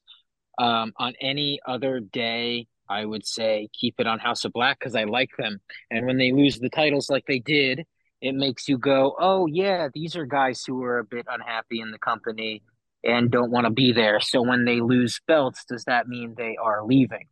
And I hate that I have to feel that way. It makes me want to stop uh, reading the internet. but I thought the match was really fun. I thought the acclaim scissoring in front of all those people made a lot of sense. And and and for that, I liked it. in the main event, it was MJF and Adam Cole, and um, hot damn to steal Scott's line. Uh, this was this was dope. This was a great wrestling match, but this was a great storytelling match. This was what you've gotten from some of the recent Roman Reigns matches that where there's an epic what's going to happen here. It kind of reminded me a little bit of the Roman Reigns Sami Zayn match because the crowd was invested in this story. They bought into what was going on of is Adam Cole going to really turn on Max? Is Max going to finally show that he's a piece of shit? And when they did the uh, the double pin and they restarted the match and the crowd was just all in on this story, no pun intended. They loved it. They went home happy. I think that the story has places to go going forward. Uh, it was really, really smart. It was great sports entertainment storytelling as opposed to just being a great five star match. This is the kind of thing AEW needs to keep doing to really take it to the next level. Nick, what'd you think of this match? Yeah, I yeah, it definitely was a ride. It was this. It was the story that they wanted to tell. They didn't deviate from it. You know, it- this is the the story they that I I think the fans of this wanted. Right? They wanted to see a little tease, but they wanted to see it ultimately end with a big hug and maybe a kiss, and that's what they got in this situation. I I thought it was very well done. Again, if if uh, for me, like I said when we were talking zero hour, I would have preferred something that's a little bit more definitive. It's the biggest show of all time, big money match. When you do big money matches, define heels, baby faces, tell the best stories. This was a very good story. I do wonder about what could have been had they decided to go firmly in one direction or another with one of these guys on this show. Dan, what'd you think of this match? Yeah, I mean, I thought this was a blast, man. This was uh the reason to watch the show. I thought this match, the Ospreay match, and the pre-show, honestly, were the best three things on the show. Um, yeah, go back and watch it. Um, unfortunately, you know, nobody's talking about it, and uh, they had a follow-up segment on Dynamite that you're like, yeesh, ah, yikes. Um, Yeah, but, But- that's the thing. That's the thing for me about this this storyline, Dan, is it's just like it's it's so fluid and like I, I I want these defined characters that are either at odds, right? Or you're you're feeling Yeah. something. It's not really leading to anything. It just exists, right? Like their win on the zero hour just existed. Didn't push any buys. just Nick, existed. You're you're I think being you're being a naive, Nick. This is great because this is Max showing he can be a baby face, a heel, a main eventer, a comedy act. And when he goes to Stamford in January, he has a beautiful reel that he can show Nick Khan of his range and versatility. Scott, what do you think of this main event? Robert, what happens when he resigns? How do you figure this in your head? If I'm This is like- negotiating the contract, It's like I'm wanting your fine with kid to go to the college you went to, and he just wants to be play guitar. Oh God, He just wants to play guitar with Tony Khan, dude. He's starting a band. Believe in his band. We'll we'll, I, uh, we'll, I- so we'll love see where this this shakes event, out in. January. Yeah, no, I really, I loved, I, I love this match. Uh, Isn't he his- started wait, over the five more contract for way minutes. Sorry. wait, what? Isn't his contract for way longer? Isn't the whole 2024 thing that's like a myth? I do not know. I do not know. I'm not sure. Kayfabe, All Dan. right. But- Kayfabe. I I do know he comes off happy, right? Uh, Yeah, to give definitely- him this moment was both of them. You know, you look at them, they're both young guys. They're both not the biggest guys. And they both just in in that moment were the biggest stars in the fucking world. I mean, what an awesome main event. So many moments, so many callbacks, the the five more minutes and then just being like, no, let's go to sudden death. Every little beat worked for me, even Roderick Strong. Uh, I was cracking up at Roderick Strong coming out. No, no. He's look, he ain't he ain't Juice Robinson, but there's these funny elements to Roderick that I enjoy that I know he knows he's doing. And, and I think some people go, oh, it's stupid, but he's aware it's stupid, and you're supposed to kind of laugh because it's wrestling. But uh, goddamn, I love this so much. And and when this show ended and the confetti was going off, just couldn't have been happier. I, again, like an A plus show, everything was good to great, and then you add on the fact that it looked amazing visually. I was glad that it they didn't go as big as maybe you would have thought they could have or would have with the stage and uh, the actual setup covering the ring. I liked how simple it was. Hell, next year go even simpler because it just it looks cool. All I want to see is people in wrestling. So let's do this shit. That shit was fantastic. And announcing that next year, uh, you know, it, it relieves that stress of oh no, na- the Omega match we didn't get or the Danielson match we didn't get. You know, now next year we can. We'll finally get Kip Sabian versus Bryan Danielson. Yes, if AEW is around, we'll get that next year. But now, uh, as our loyal listeners know, Dave Meltzer has an esteemed brother, Scotty Meltzer, who is a magician, comedian, performer. And here, when we rank shows, we use Scotty Meltzer flaming bowling pin scale of one to five. Nick, I don't know if you have a sibling that we can start subbing in sometimes, but uh, based on the Scotty Meltzer uh, flaming bowling pin scale, Scott, we'll start with you. What do you give this one out of one to five? Scott's on mute. What a No, I'm right here. Sorry. Oh yeah, it's okay. uh, it gets a five. It gets a five. I mean, they, dude, they could have failed just in terms of not understanding how to film a thing like that or not getting uh people in position properly. This was a big, big to do. And they pulled it off better than, let's be honest. I mean, some dynamites they fuck up with the camera, like we mentioned yeah, we watched they Dynamite this week. really yeah i mean dude they pulled their shit together and again i was looking at this in terms of me and dan went to the first all in seeing this now uh it was just yeah man special awesome five flaming bowling pins Dan, what do you give this? I would say four and a quarter. You know, like I loved two of the matches and I loved the pre-show. You know, and then there was a lot of oh, this is good, this is fine. You know, and, and some good, some fine. You know, so I would do four and a quarter. Nick, what what do you give this on one to five? I'll do four and a half. I'll go a little higher than that. I thought it was a very good show. I think that the outside the ring distraction stuff took away from it. I think the conversation around women's wrestling, when people look back on it, will be something that takes away a little bit. But other than that, very, very good show. Yeah, uh, I'm gonna go four and a half. Again, I watched this without knowing any of the outside stuff since I watched it in a bubble. Uh, nothing bad. They they mic'd the building properly, which was my biggest concern going into this. And overall, really fun show. Kind of a shame they haven't been able to capitalize on it. It's just it's wild to think you had your WrestleMania three, and then coming out of it, nobody's really talking about the uh, the the show itself. Uh, but they did have a a follow up show this past week. We'll do a very abbreviated Dynamite or Dud because it's clear between the Hurricane and people being off for uh, uh, Bray Wyatt's funeral. And from what I understand, there may have been some folks out with COVID. Hey, should we talk about Bray Wyatt for? well, I was going to talk about Bray Wyatt at the at the end, unless Oh, you want to. okay. I just figured let's just bookend this thing and then we'll we'll talk about Bray and then and then wrap this up. Uh, hour one of Dynamite, we got Jon Moxley versus Commander for some reason.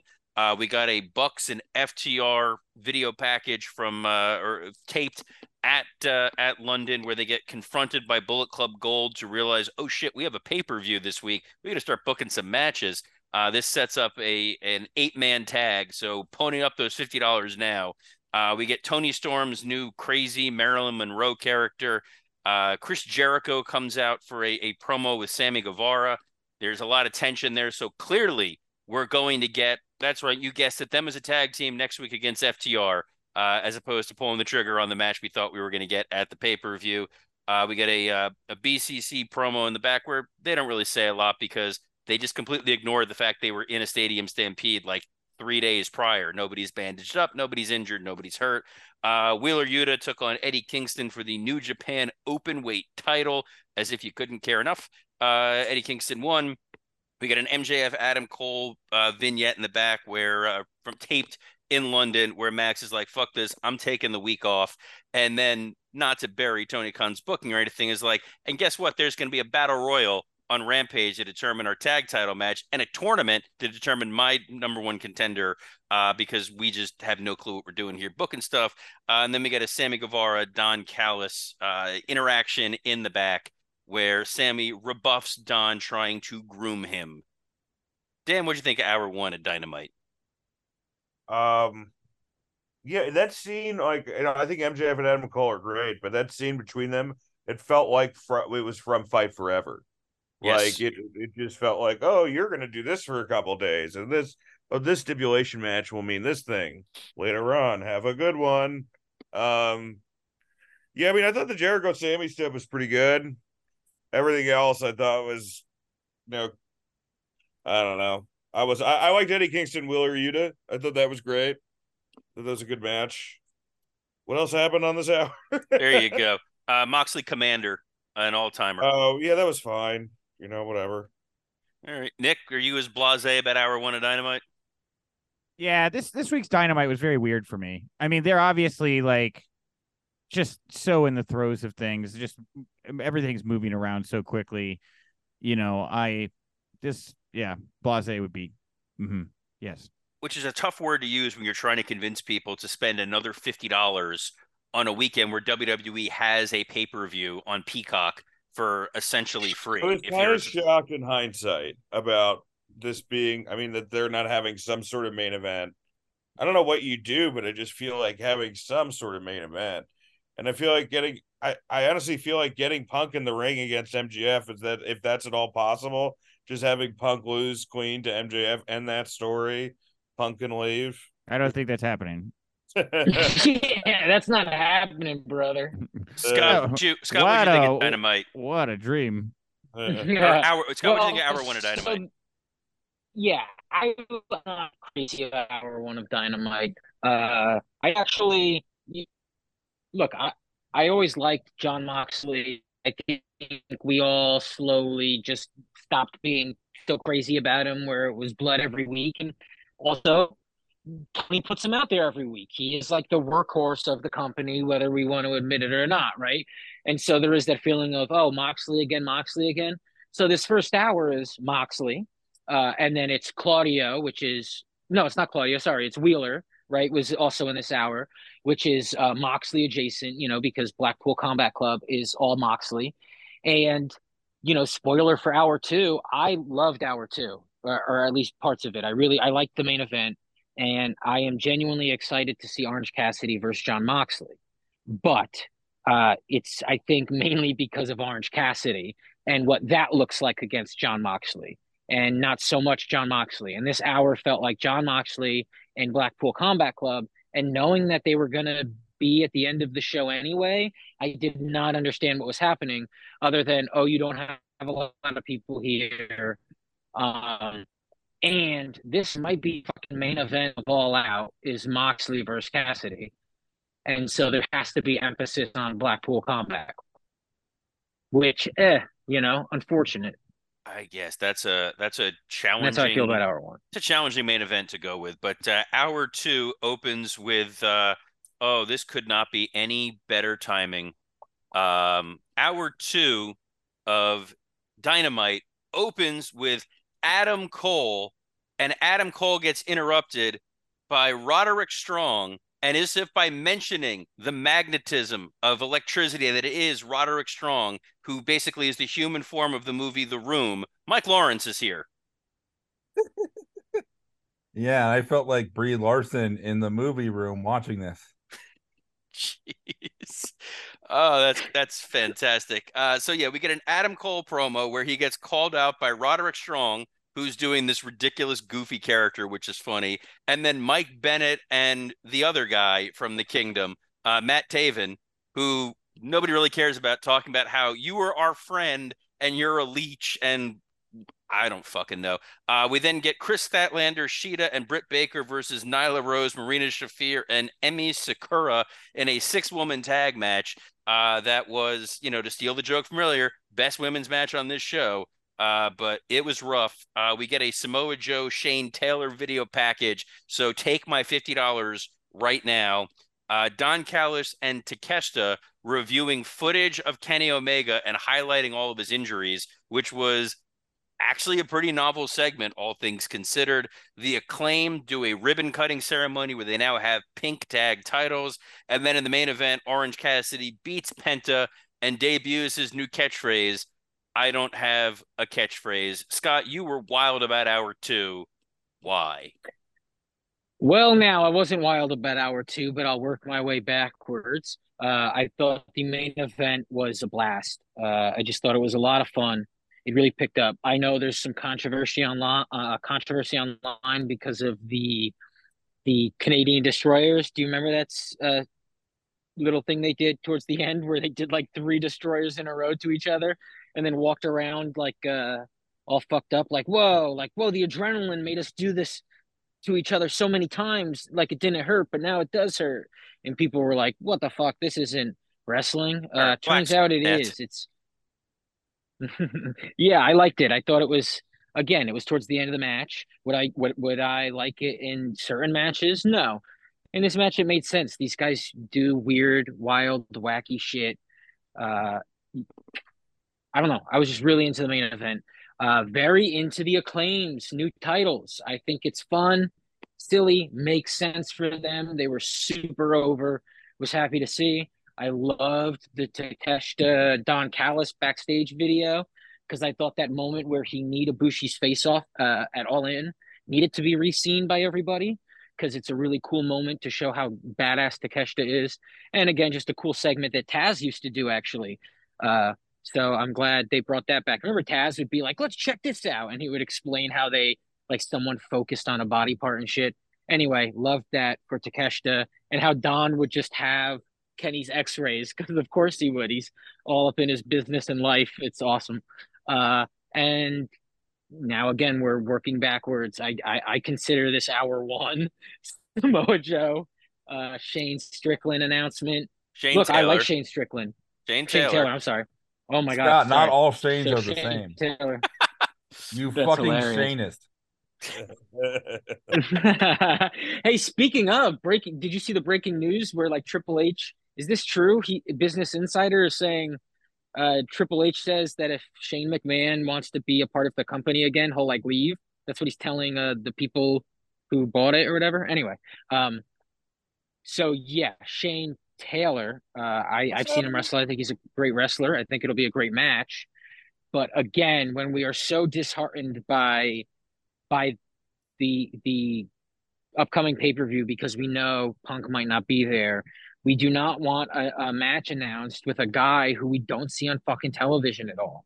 It's a head scratcher and it really bums everybody out. Like at this, you got to go. You know, is this a pay per view of? You know, do we just kind of throw some dream matches together? Because guess what? You do it on some fucking dynamites and we like it. So maybe do it at all out. And I don't mean Ricky Steamboat coming out of retirement. Nick, what do you think of hour two? Um, I really like that the acclaimed are getting back to doing in-ring segments. I think they're so great in this. They fell off there for a while. They just weren't on TV, and uh, I don't know why. They're such a great act. Uh, I'm equally with Scott in that I did not really want to see House of Black lose these titles, um, but it was a good. If you're going to do it, it was a good moment. Really enjoyed that. Um, Adam Cole, Kingdom stuff I thought was great. I think Roderick Strong is my favorite character in all of AEW. I think he is a well-rounded, complicated Wait, individual. Because I think he's funny, right? Because he's what? Yes, he's funny, right? He's funny. He's funny He's and like funny, right? yeah, but there's like you know he's also kind of getting picked on. There's like emotional tear. I think I thought I was happy to see Taven and Bennett getting screen time. I love those guys. I wish everyone at AEW would stop yelling their fucking promos. That's a thought. Um, but I really thought this was a great segment uh, with Cole and the Taven. I, I really love what Roderick Strong is doing right now. And um, yeah, the acclaim stuff was good. And Orange Cassidy's show closing promo, that was a that was a banger. That'll be that'll be one that's in the books for a while. People talk about that one. Speaking of bangers, Dan, what'd you think of Dynamite Hour Two? I think you guys have like amnesia or something because I mean, like that was. Uh, did we watch from different TVs, folks? Because last night, what I watched was some of the most baffling. I thought Orange Cassidy promos. I like. I like the slogan. I don't have a catchphrase. I think that's. Yeah, I really like that too. I like that a lot. But yeah, I like when he remembers what his character is. Yeah, but the delivery up top, I thought was like, I'm like, what is this? What is this whole, what is this whole thing? And, um, and then like earlier in the night, I just think that like Matt Taven's a fucking, it's a bummer, man. I just, I just think he's a real rough promo, and uh, I don't buy it. And the Roderick Strong thing, I can see why people think it's funny, but it's also like, I don't know. It's, it's just like supposed to be your main event angle. Like this doesn't feel like the main event angle when these guys are in it. It feels like like you finally got Adam Cole to the point where he was like, you know, in the main event, and we had kind of gotten rid of all that fucking terrible Jericho feud, and now we're like laying him down with this shit.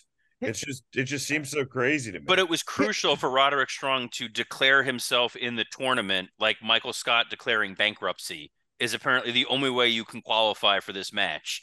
Uh, so I can't wait to see Roderick Strong I- I MJF on if pay per Tony knows like how friendships work, you know. So I think like Yeah, you pay them money and then you hire them, and then they're your friend. Can we talk real quick? Can we have just real quick? And I'm going to say a spoiler here for everybody on the show. Spoiler alert. Can I do that? Can I can I talk about It spoilers? depends. Are you spoiling Rampage? Because there's like one guy who listens to the show who will be very pissed off. There is it is a rampage based spoiler. Then, yes. then if you're the Do one it. guy, Do it. sorry. All right. Spoiler, and I apologize to the gentleman, but it is cogent to the conversation. Dark Order wins the ROH Yeah, tag title battle royal. Wait, what? Dark yeah, Order. I don't get that at all. So, what? How is it not Taven and Bennett? And then How the, fuck is- is... it not Taven and Yeah. Bennett? Is a great question, Scott. I have an doing, answer. Oh wait, wait. What? Mike Lawrence has the inside scoop here. What fuck? Okay, the, the the answer is that Tony forgot that that that Taven and Bennett were basically doing the Dark Order angle with Adam Cole in the Hangman Page role, and then just mixed them up in the actual storyline. Um, God damn, it is so baffling to me that you would do this segment, which I thought was okay. I thought it was good. I was okay good. I thought I liked it. I'm glad they're introducing the Kingdom back into it. But how you don't on a you have one week to build a show. You have people here with interpersonal relationships where you can tell a story. We already saw Roderick Strong, great little foil in the main event of All In, right? Run it back it All Out. These people just set it up for you, and you go with the Dark Order out of nowhere. I don't get it, man. And Dark Order versus MJF and Adam Cole. Oh, I don't know. Uh, I'm willing Yeah. to pay double for this show now. Uh, Mike, did you catch any of Dynamite? I watched the whole thing, baby. Well, let let's let's hear some uh, pearls of wisdom. Yeah, man. This was, you know, yeah, that women's match. Uh, it shows that they've broken the glass ceiling and they're not using real glass. Well, well, I can't on to say the thing I wrote earlier. No. Um, no, man, this was this was uh not good, and and I I do want to preface that with, I thought that Sunday was a major accomplishment, and I don't know why you would take this massive step forward in terms of professionalism, in terms of just a moment, in terms of your fans feeling of victory for themselves as fans and for the company and then just flush it away like this is is weird to me. Um you know uh i just the the thing with the strong thing that made no sense to me is like he, he hasn't been in matches on TV and like he can just enter himself in the tournament then it's like why doesn't everybody just do that like why is Shane Taylor fighting for like a D level title he can do it why why is Moxley wrestling Cassidy for a, a C level title? He can enter the tournament if if if Roderick Strong can just say I'm going to be in it, and then can't everyone do that? It just doesn't it doesn't make sense. I mean, I, I think the most telling thing is goals, man. When two hands are playing with action figures, you can't focus on what's in the pile next to you. Look, Dan, as a Well- fucking nerd who plays with action figures, some of us use logic and reason when we do it. Okay, Oh, that's even So- sadder. That's oh, even. Well, now wait, wait. Roderick also has a, a neck brace, so entering it is also like you're injured. Why are you allowed to enter a tournament? Unless well, we know this this company doesn't follow medical clearances. That's that makes sense, but Uh, They just gave wait, Saraya unless the title, but- story is, which I think the story is obvious, is that Roderick is going to be standing there in a neck brace, and MJF is going to have to decide if he's going to hurt him more, right? And so that's fun. You can't deny that that's not a good time. No, I mean the story also is that you just gave us for free on a pre-show this tag team winning the belts, and now you expect us to pay fifty dollars to see them defend it When against ending? Full gear? huh? When is this whole angle ending? Full gear? Now the Oh, that I don't know, but I just don't get why you would have done if if the whole thing was MJF and Cole in a tag match. That's not worth paying for. You just gave it to us for free. Like, I just don't. Well, to be I fair, don't know, nothing on man, this like review is worth paying for. no this this this this I mean, show. uh, Ricky Steamboat versus uh, Ricky Starks is kind of fun, I guess. Yeah, but I could just Dan Faces of Death videos cost twenty bucks. They're asking for an extra third.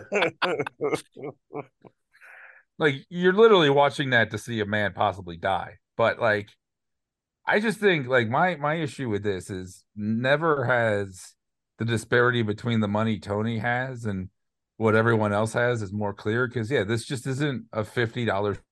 Um, I feel like this is a little bit above a battle of the belts. Even like there's things on this that wouldn't make a, a great collision, you know? Yeah, and it's like you don't have Punk, which whatever, but like the guy who lost to him is it's also if Punk beat Show, why doesn't Punk have that title?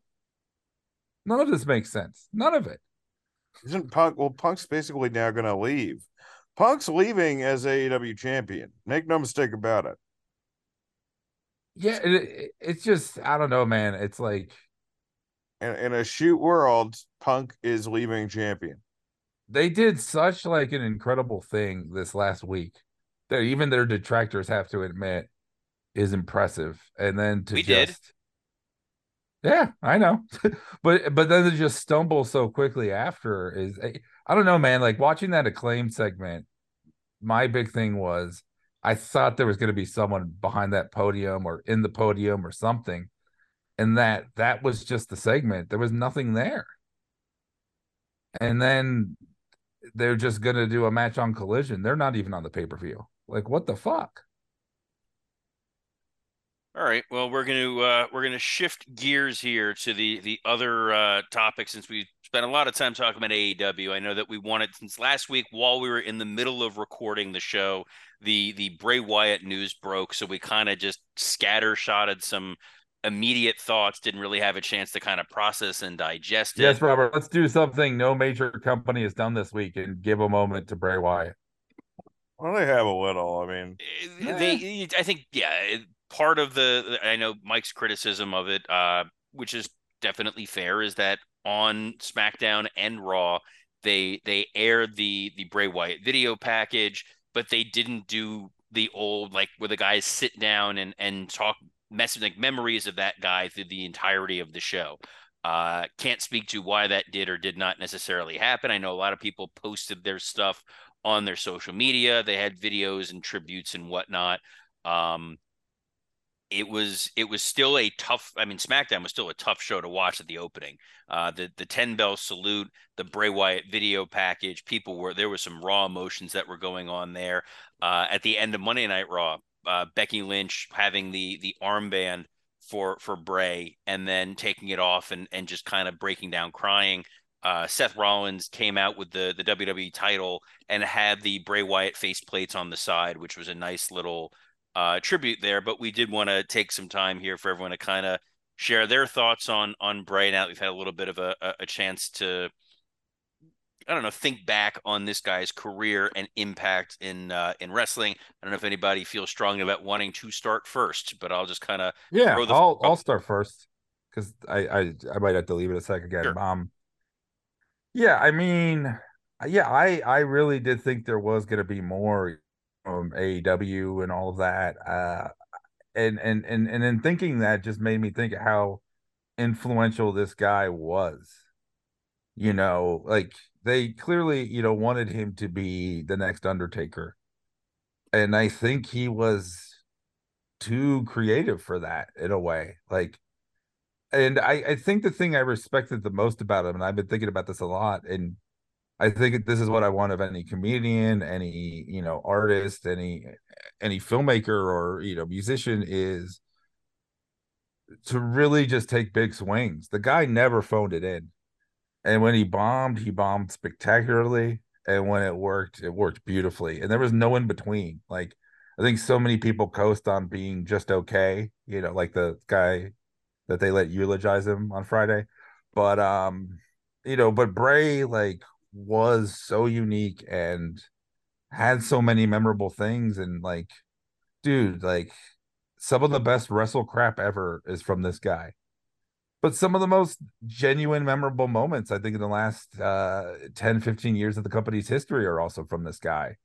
And there's really no in between you know it's it's kind of insane right? Like his last match is a mountain dew match you know but he was a world champion it made sense he was a world champion you know the the wyatt family i think in its early incarnation was the best version of him you know, it felt like a polished presentation from day one. I mean, I did not see it in NXT, but when it came to the WWF, like, look, they they did Waylon Mercy in the '90s. This was better, and this was more, you know, realized. Uh, I think to me, the height of him is to 2014.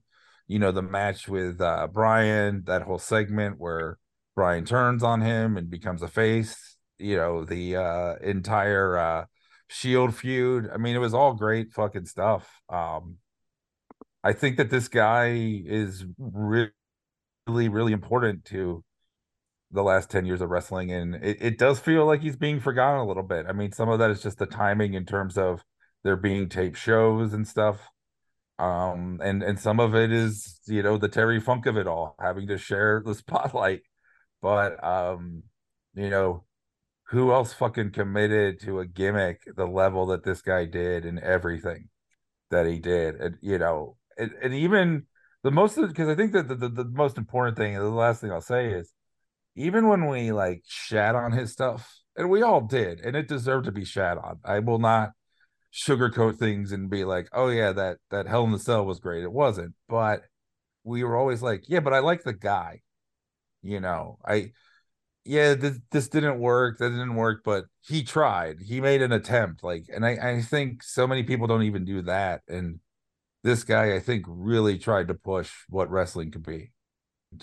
Not many people do that, you know. Um, some people just blade themselves every week and think that they're revolutionaries. This guy really did push the fucking envelope and put a weird juggalo face on it. Well said, Mike. Yeah. Uh, Scott, you wanna you wanna jump in next on this? Yeah, yeah, I'd love to go next. I think you know, the Bray Wyatt Wyatt family character from NXT to WWE is may, maybe the best thing out of WWE in yeah the last 15 years. I was absolutely crazy about it. I bought a fucking sheet mask at a, at, at, an, at a live event, and and I have it somewhere uh, in in my uh, oh, oh, Scott's Uh, getting Scott, good. Scott, you're getting God, garbled it there. was- dude. You're good. He wore the sheet basket oh, Halloween sorry, uh, the Dan. fiend. What? But um, I thought the Wyatt family promos were amazing. I thought, look, the Fiend. We all know the Fiend character didn't work, but it was never Bray Wyatt. It was always, oh my God, look at what I disagree. I think the character. I think some of the matches stuck, but I think the character worked.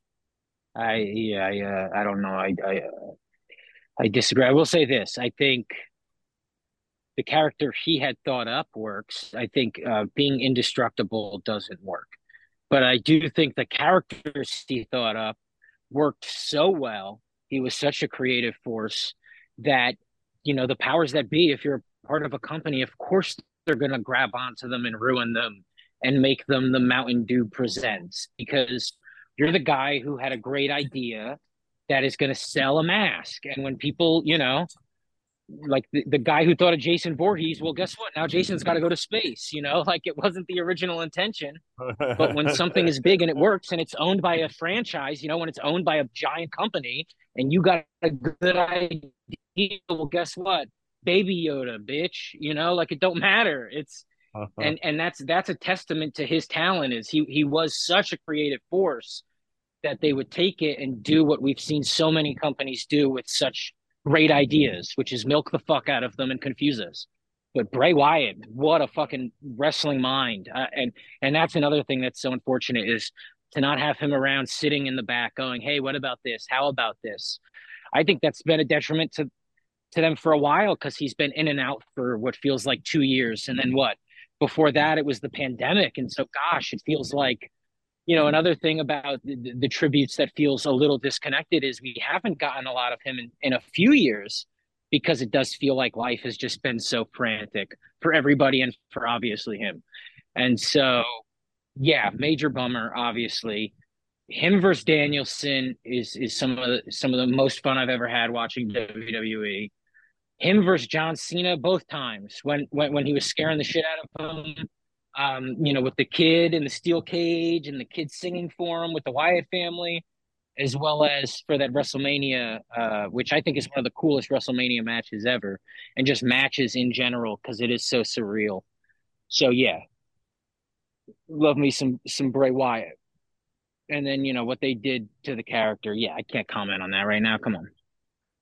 Uh, I have to I have to bounce here, unfortunately, but I did want to comment on this. Uh, thank you all very much for having me on today. I had a wonderful time.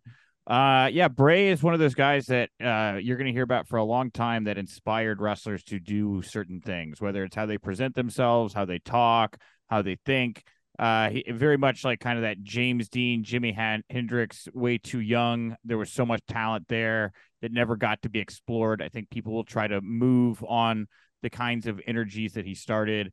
Um, uh, his, his legacy will last longer than his career just because of the way he acted. And the the whole recreation of the Firefly Funhouse has to be one of the best reinventions of a character in the history of WWE. It was so well done; it caught everybody off guard. It was so creative. Uh, very difficult to find another time in pro wrestling somebody's been able to do that. Uh, and lastly, I just want to say it's really tough to watch uh, Braun Strowman and Eric Redbeard go through this again so uh, relatively close to losing uh, Brody as well. Uh, so, and not just those two, but so many people in that that locker room and in that bubble that were so close to both of these guys.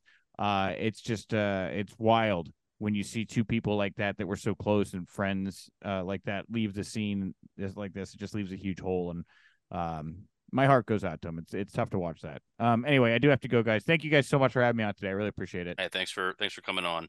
Bye, guys. Um, I mean, just to, just, just just imagine Robert if you were like watching Money Inc. in '92, and you're like, it's 31 years from now, one of them will lose their son, and the other son will try to steal from poor people in Mississippi. Yeah, that is that is a weird juxtaposition. I think the the the interesting thing about Bray, um, I think what you guys all said is is fantastic, and he's a guy who just loved pro wrestling. I mean, if even if you just watch that Cena WrestleMania match and all the creativity what they came up with there, it's a it's a dude who just loved his job and loved the history of wrestling and all the fun stuff that he got to do and got away with. Uh, even in his most recent return, the stuff that him and Rob Fee put together, the the QR code and the little inserts throughout was really really creative. And when he came back at that pay per view, the pop was insane. It's unfortunate that we never got to see him really capitalize on it, uh, but that was that was the case. Someone who I'm not going to say the person's name, but it was someone I was talking to was, was telling me about years ago when he was first brought to do something at WWE, He'd been working on the indies for years. He got brought to a WrestleMania as one of the bunnies in the costumes for for Adam Rose. And Bray, who knew him, went up to him, was like, Hey man, so happy that you're here. This is really great. Look, we all did this. We all started. You're gonna get here someday. And then a few years later, when this person did wind up making it to WWE, Bray was the first person to go up to him, remembered their conversation from Mania, gave him a big hug, and was like, I told you, man, you were going to be here. Welcome. He's that, he was that kind of guy. The, the few instances I met him couldn't have been nicer, couldn't have been more just open, warm, and caring, very collaborative person, really great mind for the business. It's really unfortunate we never got to truly see everything he was going to be able to do. Dan, did you have anything you want to add on on Mr. Wyatt? I just want to say one of the best Wrestle Roast jokes ever was from Mike Lawrence when he said the Fiend and IRS two uh vastly different yet accurate portrayals of what a redneck thinks a Jew looks like. that was fantastic. Um yeah, I mean, you know, like all the stuff uh that you know echo I, I don't have anything new to say you know like he uh he had an incredible match with the uh with the shield and his stuff with Cena at WrestleMania was a blast and we we kind of all thought that that COVID WrestleMania was going to stink and uh he was genuinely entertaining on it and uh you know his his debut again was was amazing he had a banger theme song and he he genuinely moved merch man he's like one of the few guys who you know, really moved merch, not just for himself, but for like, you know, like he gave Alexa Bliss that rub and then her doll, you know, and, and then people can be talked about, you know, like the matches that weren't the greatest. And there were a couple of those for sure. And you wonder, you know, you know, who fucked that up. But, uh, you know, for the most part, I mean, it, he was a guy that like, clearly, I mean, you know, 36, man, that's the big thing where you're just like, Yeah, so fucking kids. young, man. So fucking young. 36 four kids. I'm glad that that, that shirt is you know the, the proceeds are going to go to his family. Um you know this just seems like a real loss to the wrestling community And let me just say that the last thing is, you know, I was thinking about this like when you guys were talking, um, because I don't know how to listen. Um, is that I feel like he's a guy I really would have liked to see in an AEW. You know, because I you know, we always say like in AEW, you really do get to be yourself.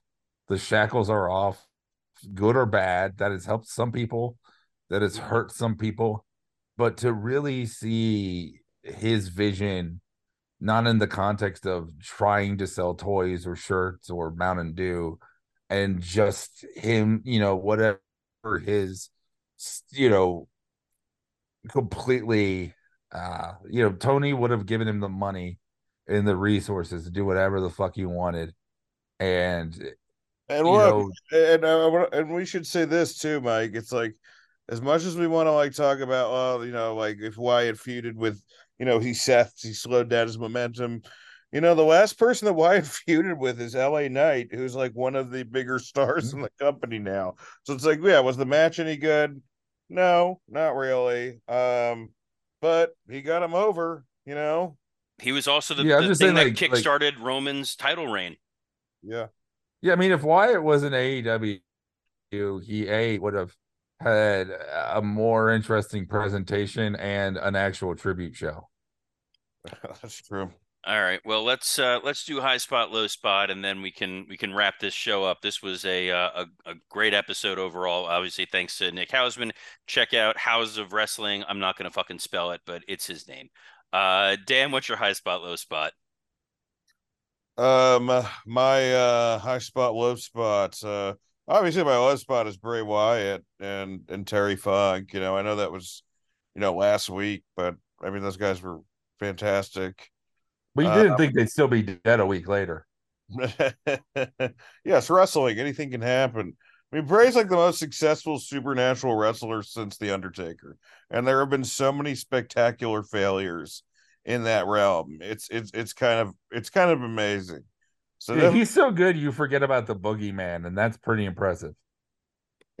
yeah, I mean, low spot definitely Bray. I mean, look, I, I mean, a high spot is like, I mean, honestly, this sounds kind of corny, but having like the like Robert, Scott, and Mike in that thread to like laugh about all the dumb shit that's happening in AEW and WWE, you know, like the Bray stuff. Look, the Bray stuff's not fun at all. You know what I mean? The uh Yeah. the Terry Funk stuff's not fun, but like there is just like there is a there is like some sort of like Spinal Tap, sort of like just goofy Adam McKay sort of world in wrestling right now, and and Tony Khan like dodging lights and saying he wasn't there, and I mean it's all just kind of goofy, and you know, look, at least it's not it's not you know, it's not Benoit and his kids. You know what I mean? Like, so at least it's not like it's not the worst wrestling news. It's just the silliest uh it's the silliest high school gossip ever, essentially. Scott, what's your high spot, low spot? high spot's got to be all in. Uh, it was just something that I didn't think they could pull off. Like, uh, not that I didn't think they could pull off, you know, get that many butts in, into seats. Just I did not know visually I was going to like it as much as I did. That it was going to be lit so well, mic'd so well. Again, everything was good to great. No, nothing was five stars, but the fact that it looked the way it did that shit was five stars to me. Like every match had something that made me be really excited and happy about not a company, but just about watching wrestling, you know, and watching wrestlers get to wrestle. And again, it, it felt like a world of wrestling event and it made me really happy. Low spot, obviously Bray, for sure, Bray. Um, but I can't I can't not acknowledge that the backstage fight made everybody stop talking about all in. If not that night, the next day, no one gave a shit about what happened at All In. That night, there was a recovery because I think the main event was so good that there was a recovery and everybody did realize it was a success. But by Monday, that shit was over. Nobody wants to talk about All In anymore. And who can blame them? Real fights are more interesting than fake fights, no matter how good the fake fighting is. And so it's just, you know, a major bummer and a low spot. Yeah. Mike, low. My high, I, I don't know if you guys talked about it um earlier in the show, but the Hogan lies. No, we did it. not Oh, get to that yeah, yet. totally Yeah, that's a high spot for me. I mean, What did he say him just again? keep- What's that? What did he say again? I mean, it's multiple things, but the meeting Simon Cowell to do the Wrestle album in 1985 after hanging out with a dying, smelly kid. He mentioned how he smelled in Wembley Stadium, even though Hogan would never didn't wrestle Wembley either in 85 or even in 92. He, he mentioned the kid smelled. The kid had a smell Yeah, that yeah. basically was the stench of death. And then Yes. ki- and then during his match when he looked over, the kid wasn't there because he died between meeting Hogan while on a gurney at Oh, the stadium. And then the I mean, show dude, if you're- starting. If your best friends are Beefcake and Brian Knobbs and someone's smelly to you, they're probably really smelly. That's insane. those those two fucking uh, slices of bologna. But no, I mean, just it's dude, him. You know, he did this in morning radio for years. You know, he did it in his book and now in podcast. Like what I what I love about it too, the high spot of it is even when there's people that know a, even a little bit about wrestling, they're so revering, you know, reverent to him that they don't want to call him out, so they just let him lie. But the lies are so easy to disprove. but um, but yeah, man. I mean, I don't want him to suddenly become like a good person. It's like you know, Flair just showed up sober and respected stewardesses. Like,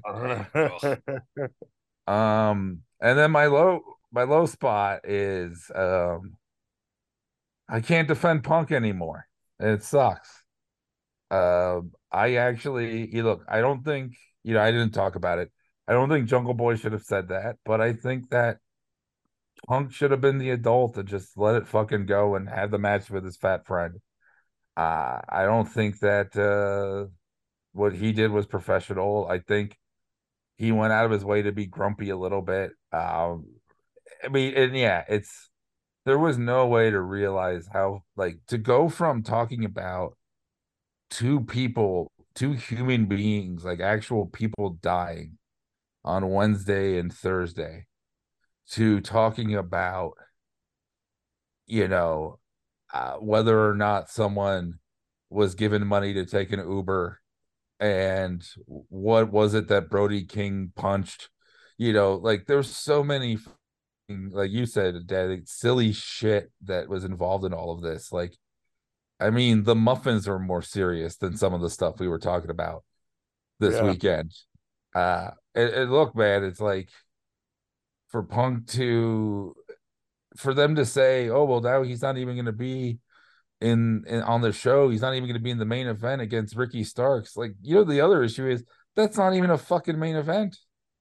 So it's like for him to be there to be causing problems and and I don't think that he's alone in it. I think, you know, um there's other people involved, but for him to be this much of a, a controversy magnet and, and and a bad influence, and to not even be presenting good television is just, I don't know, man. I love the guy, but yeah, they might they they should just cut bait at this point because he's not even doing his job on screen. Like I, I thought the Joe match was fine, but you take it off the pay per view, and do you really miss much? I don't think you do. All right. Uh my my high spot, low spot. Um, I think yeah, uh, my low spot's going to be the, the the punk thing. Um, I think last week Bray was my my low spot, obviously. Um, the the fact that this happened right before he went out there. Yes, I get why he was mad at, at, at Jack Perry, want to take it out. Like the guy always talks about wanting to put business first. You jeopardized probably the biggest show this company has ever had and overshadowed moments that a lot of really talented performers, producers, everybody worked hard to to make happen, and the entire thing became about you. That really fucking sucks. Uh, my high spots, I had two. One was from a week prior. We didn't get a chance to talk about it just very briefly. On Raw, they did a Nakamura video package that was really, really well done. They used that was great. Yeah, they used subtitles. They really built him up. They did a second one this week that continued to tell the story. I like that they're using varied media types and not just forcing Nakamura to go out there and cut a live promo. Obviously, that's not going to be his his best you know presentation. I thought that was really good. And yeah, my other hard spot is, you know, all in. Uh, Scott said it. The way it was produced, the way it looked, Mike Mansury and his team knocked it out of the park. The the show looked like a major major event and I was really hyped. I said watched it with all my notifications turned off, and I was like, there was no botched exploding ring. There were no missed camera cuts. There were no things that people were going to be bitching and complaining about. And then afterwards, I found out about the punk thing, and that was a bummer. But uh, what's not a bummer is what we got for you on Patreon this weekend. Uh, Dan and Scott are going to be talking payback. Uh, I'm going to be away in Vegas, so I'm going to record my own uh, payback and raw thoughts later on for for Patreon early next week. Uh, Zach is back, so we can I'm, actually. I'm not doing the pod as much, but I'm still doing more than Robert, guys. That's that's true. Dan is doing and more. if than... you wanna, if you wanna pay back your spouse, uh, just put on the pod where Robert talks by himself. That is true. that will nothing will get her in the mood more than hearing me talk for 30, 40 minutes straight about Raw. Uh, I am single-handedly increasing the population. Hey, Mike, how long do you think Adina could get through just listening to Robert talk about Raw? I mean, she's Jewish, and I think she'd become anti-Semitic within two minutes.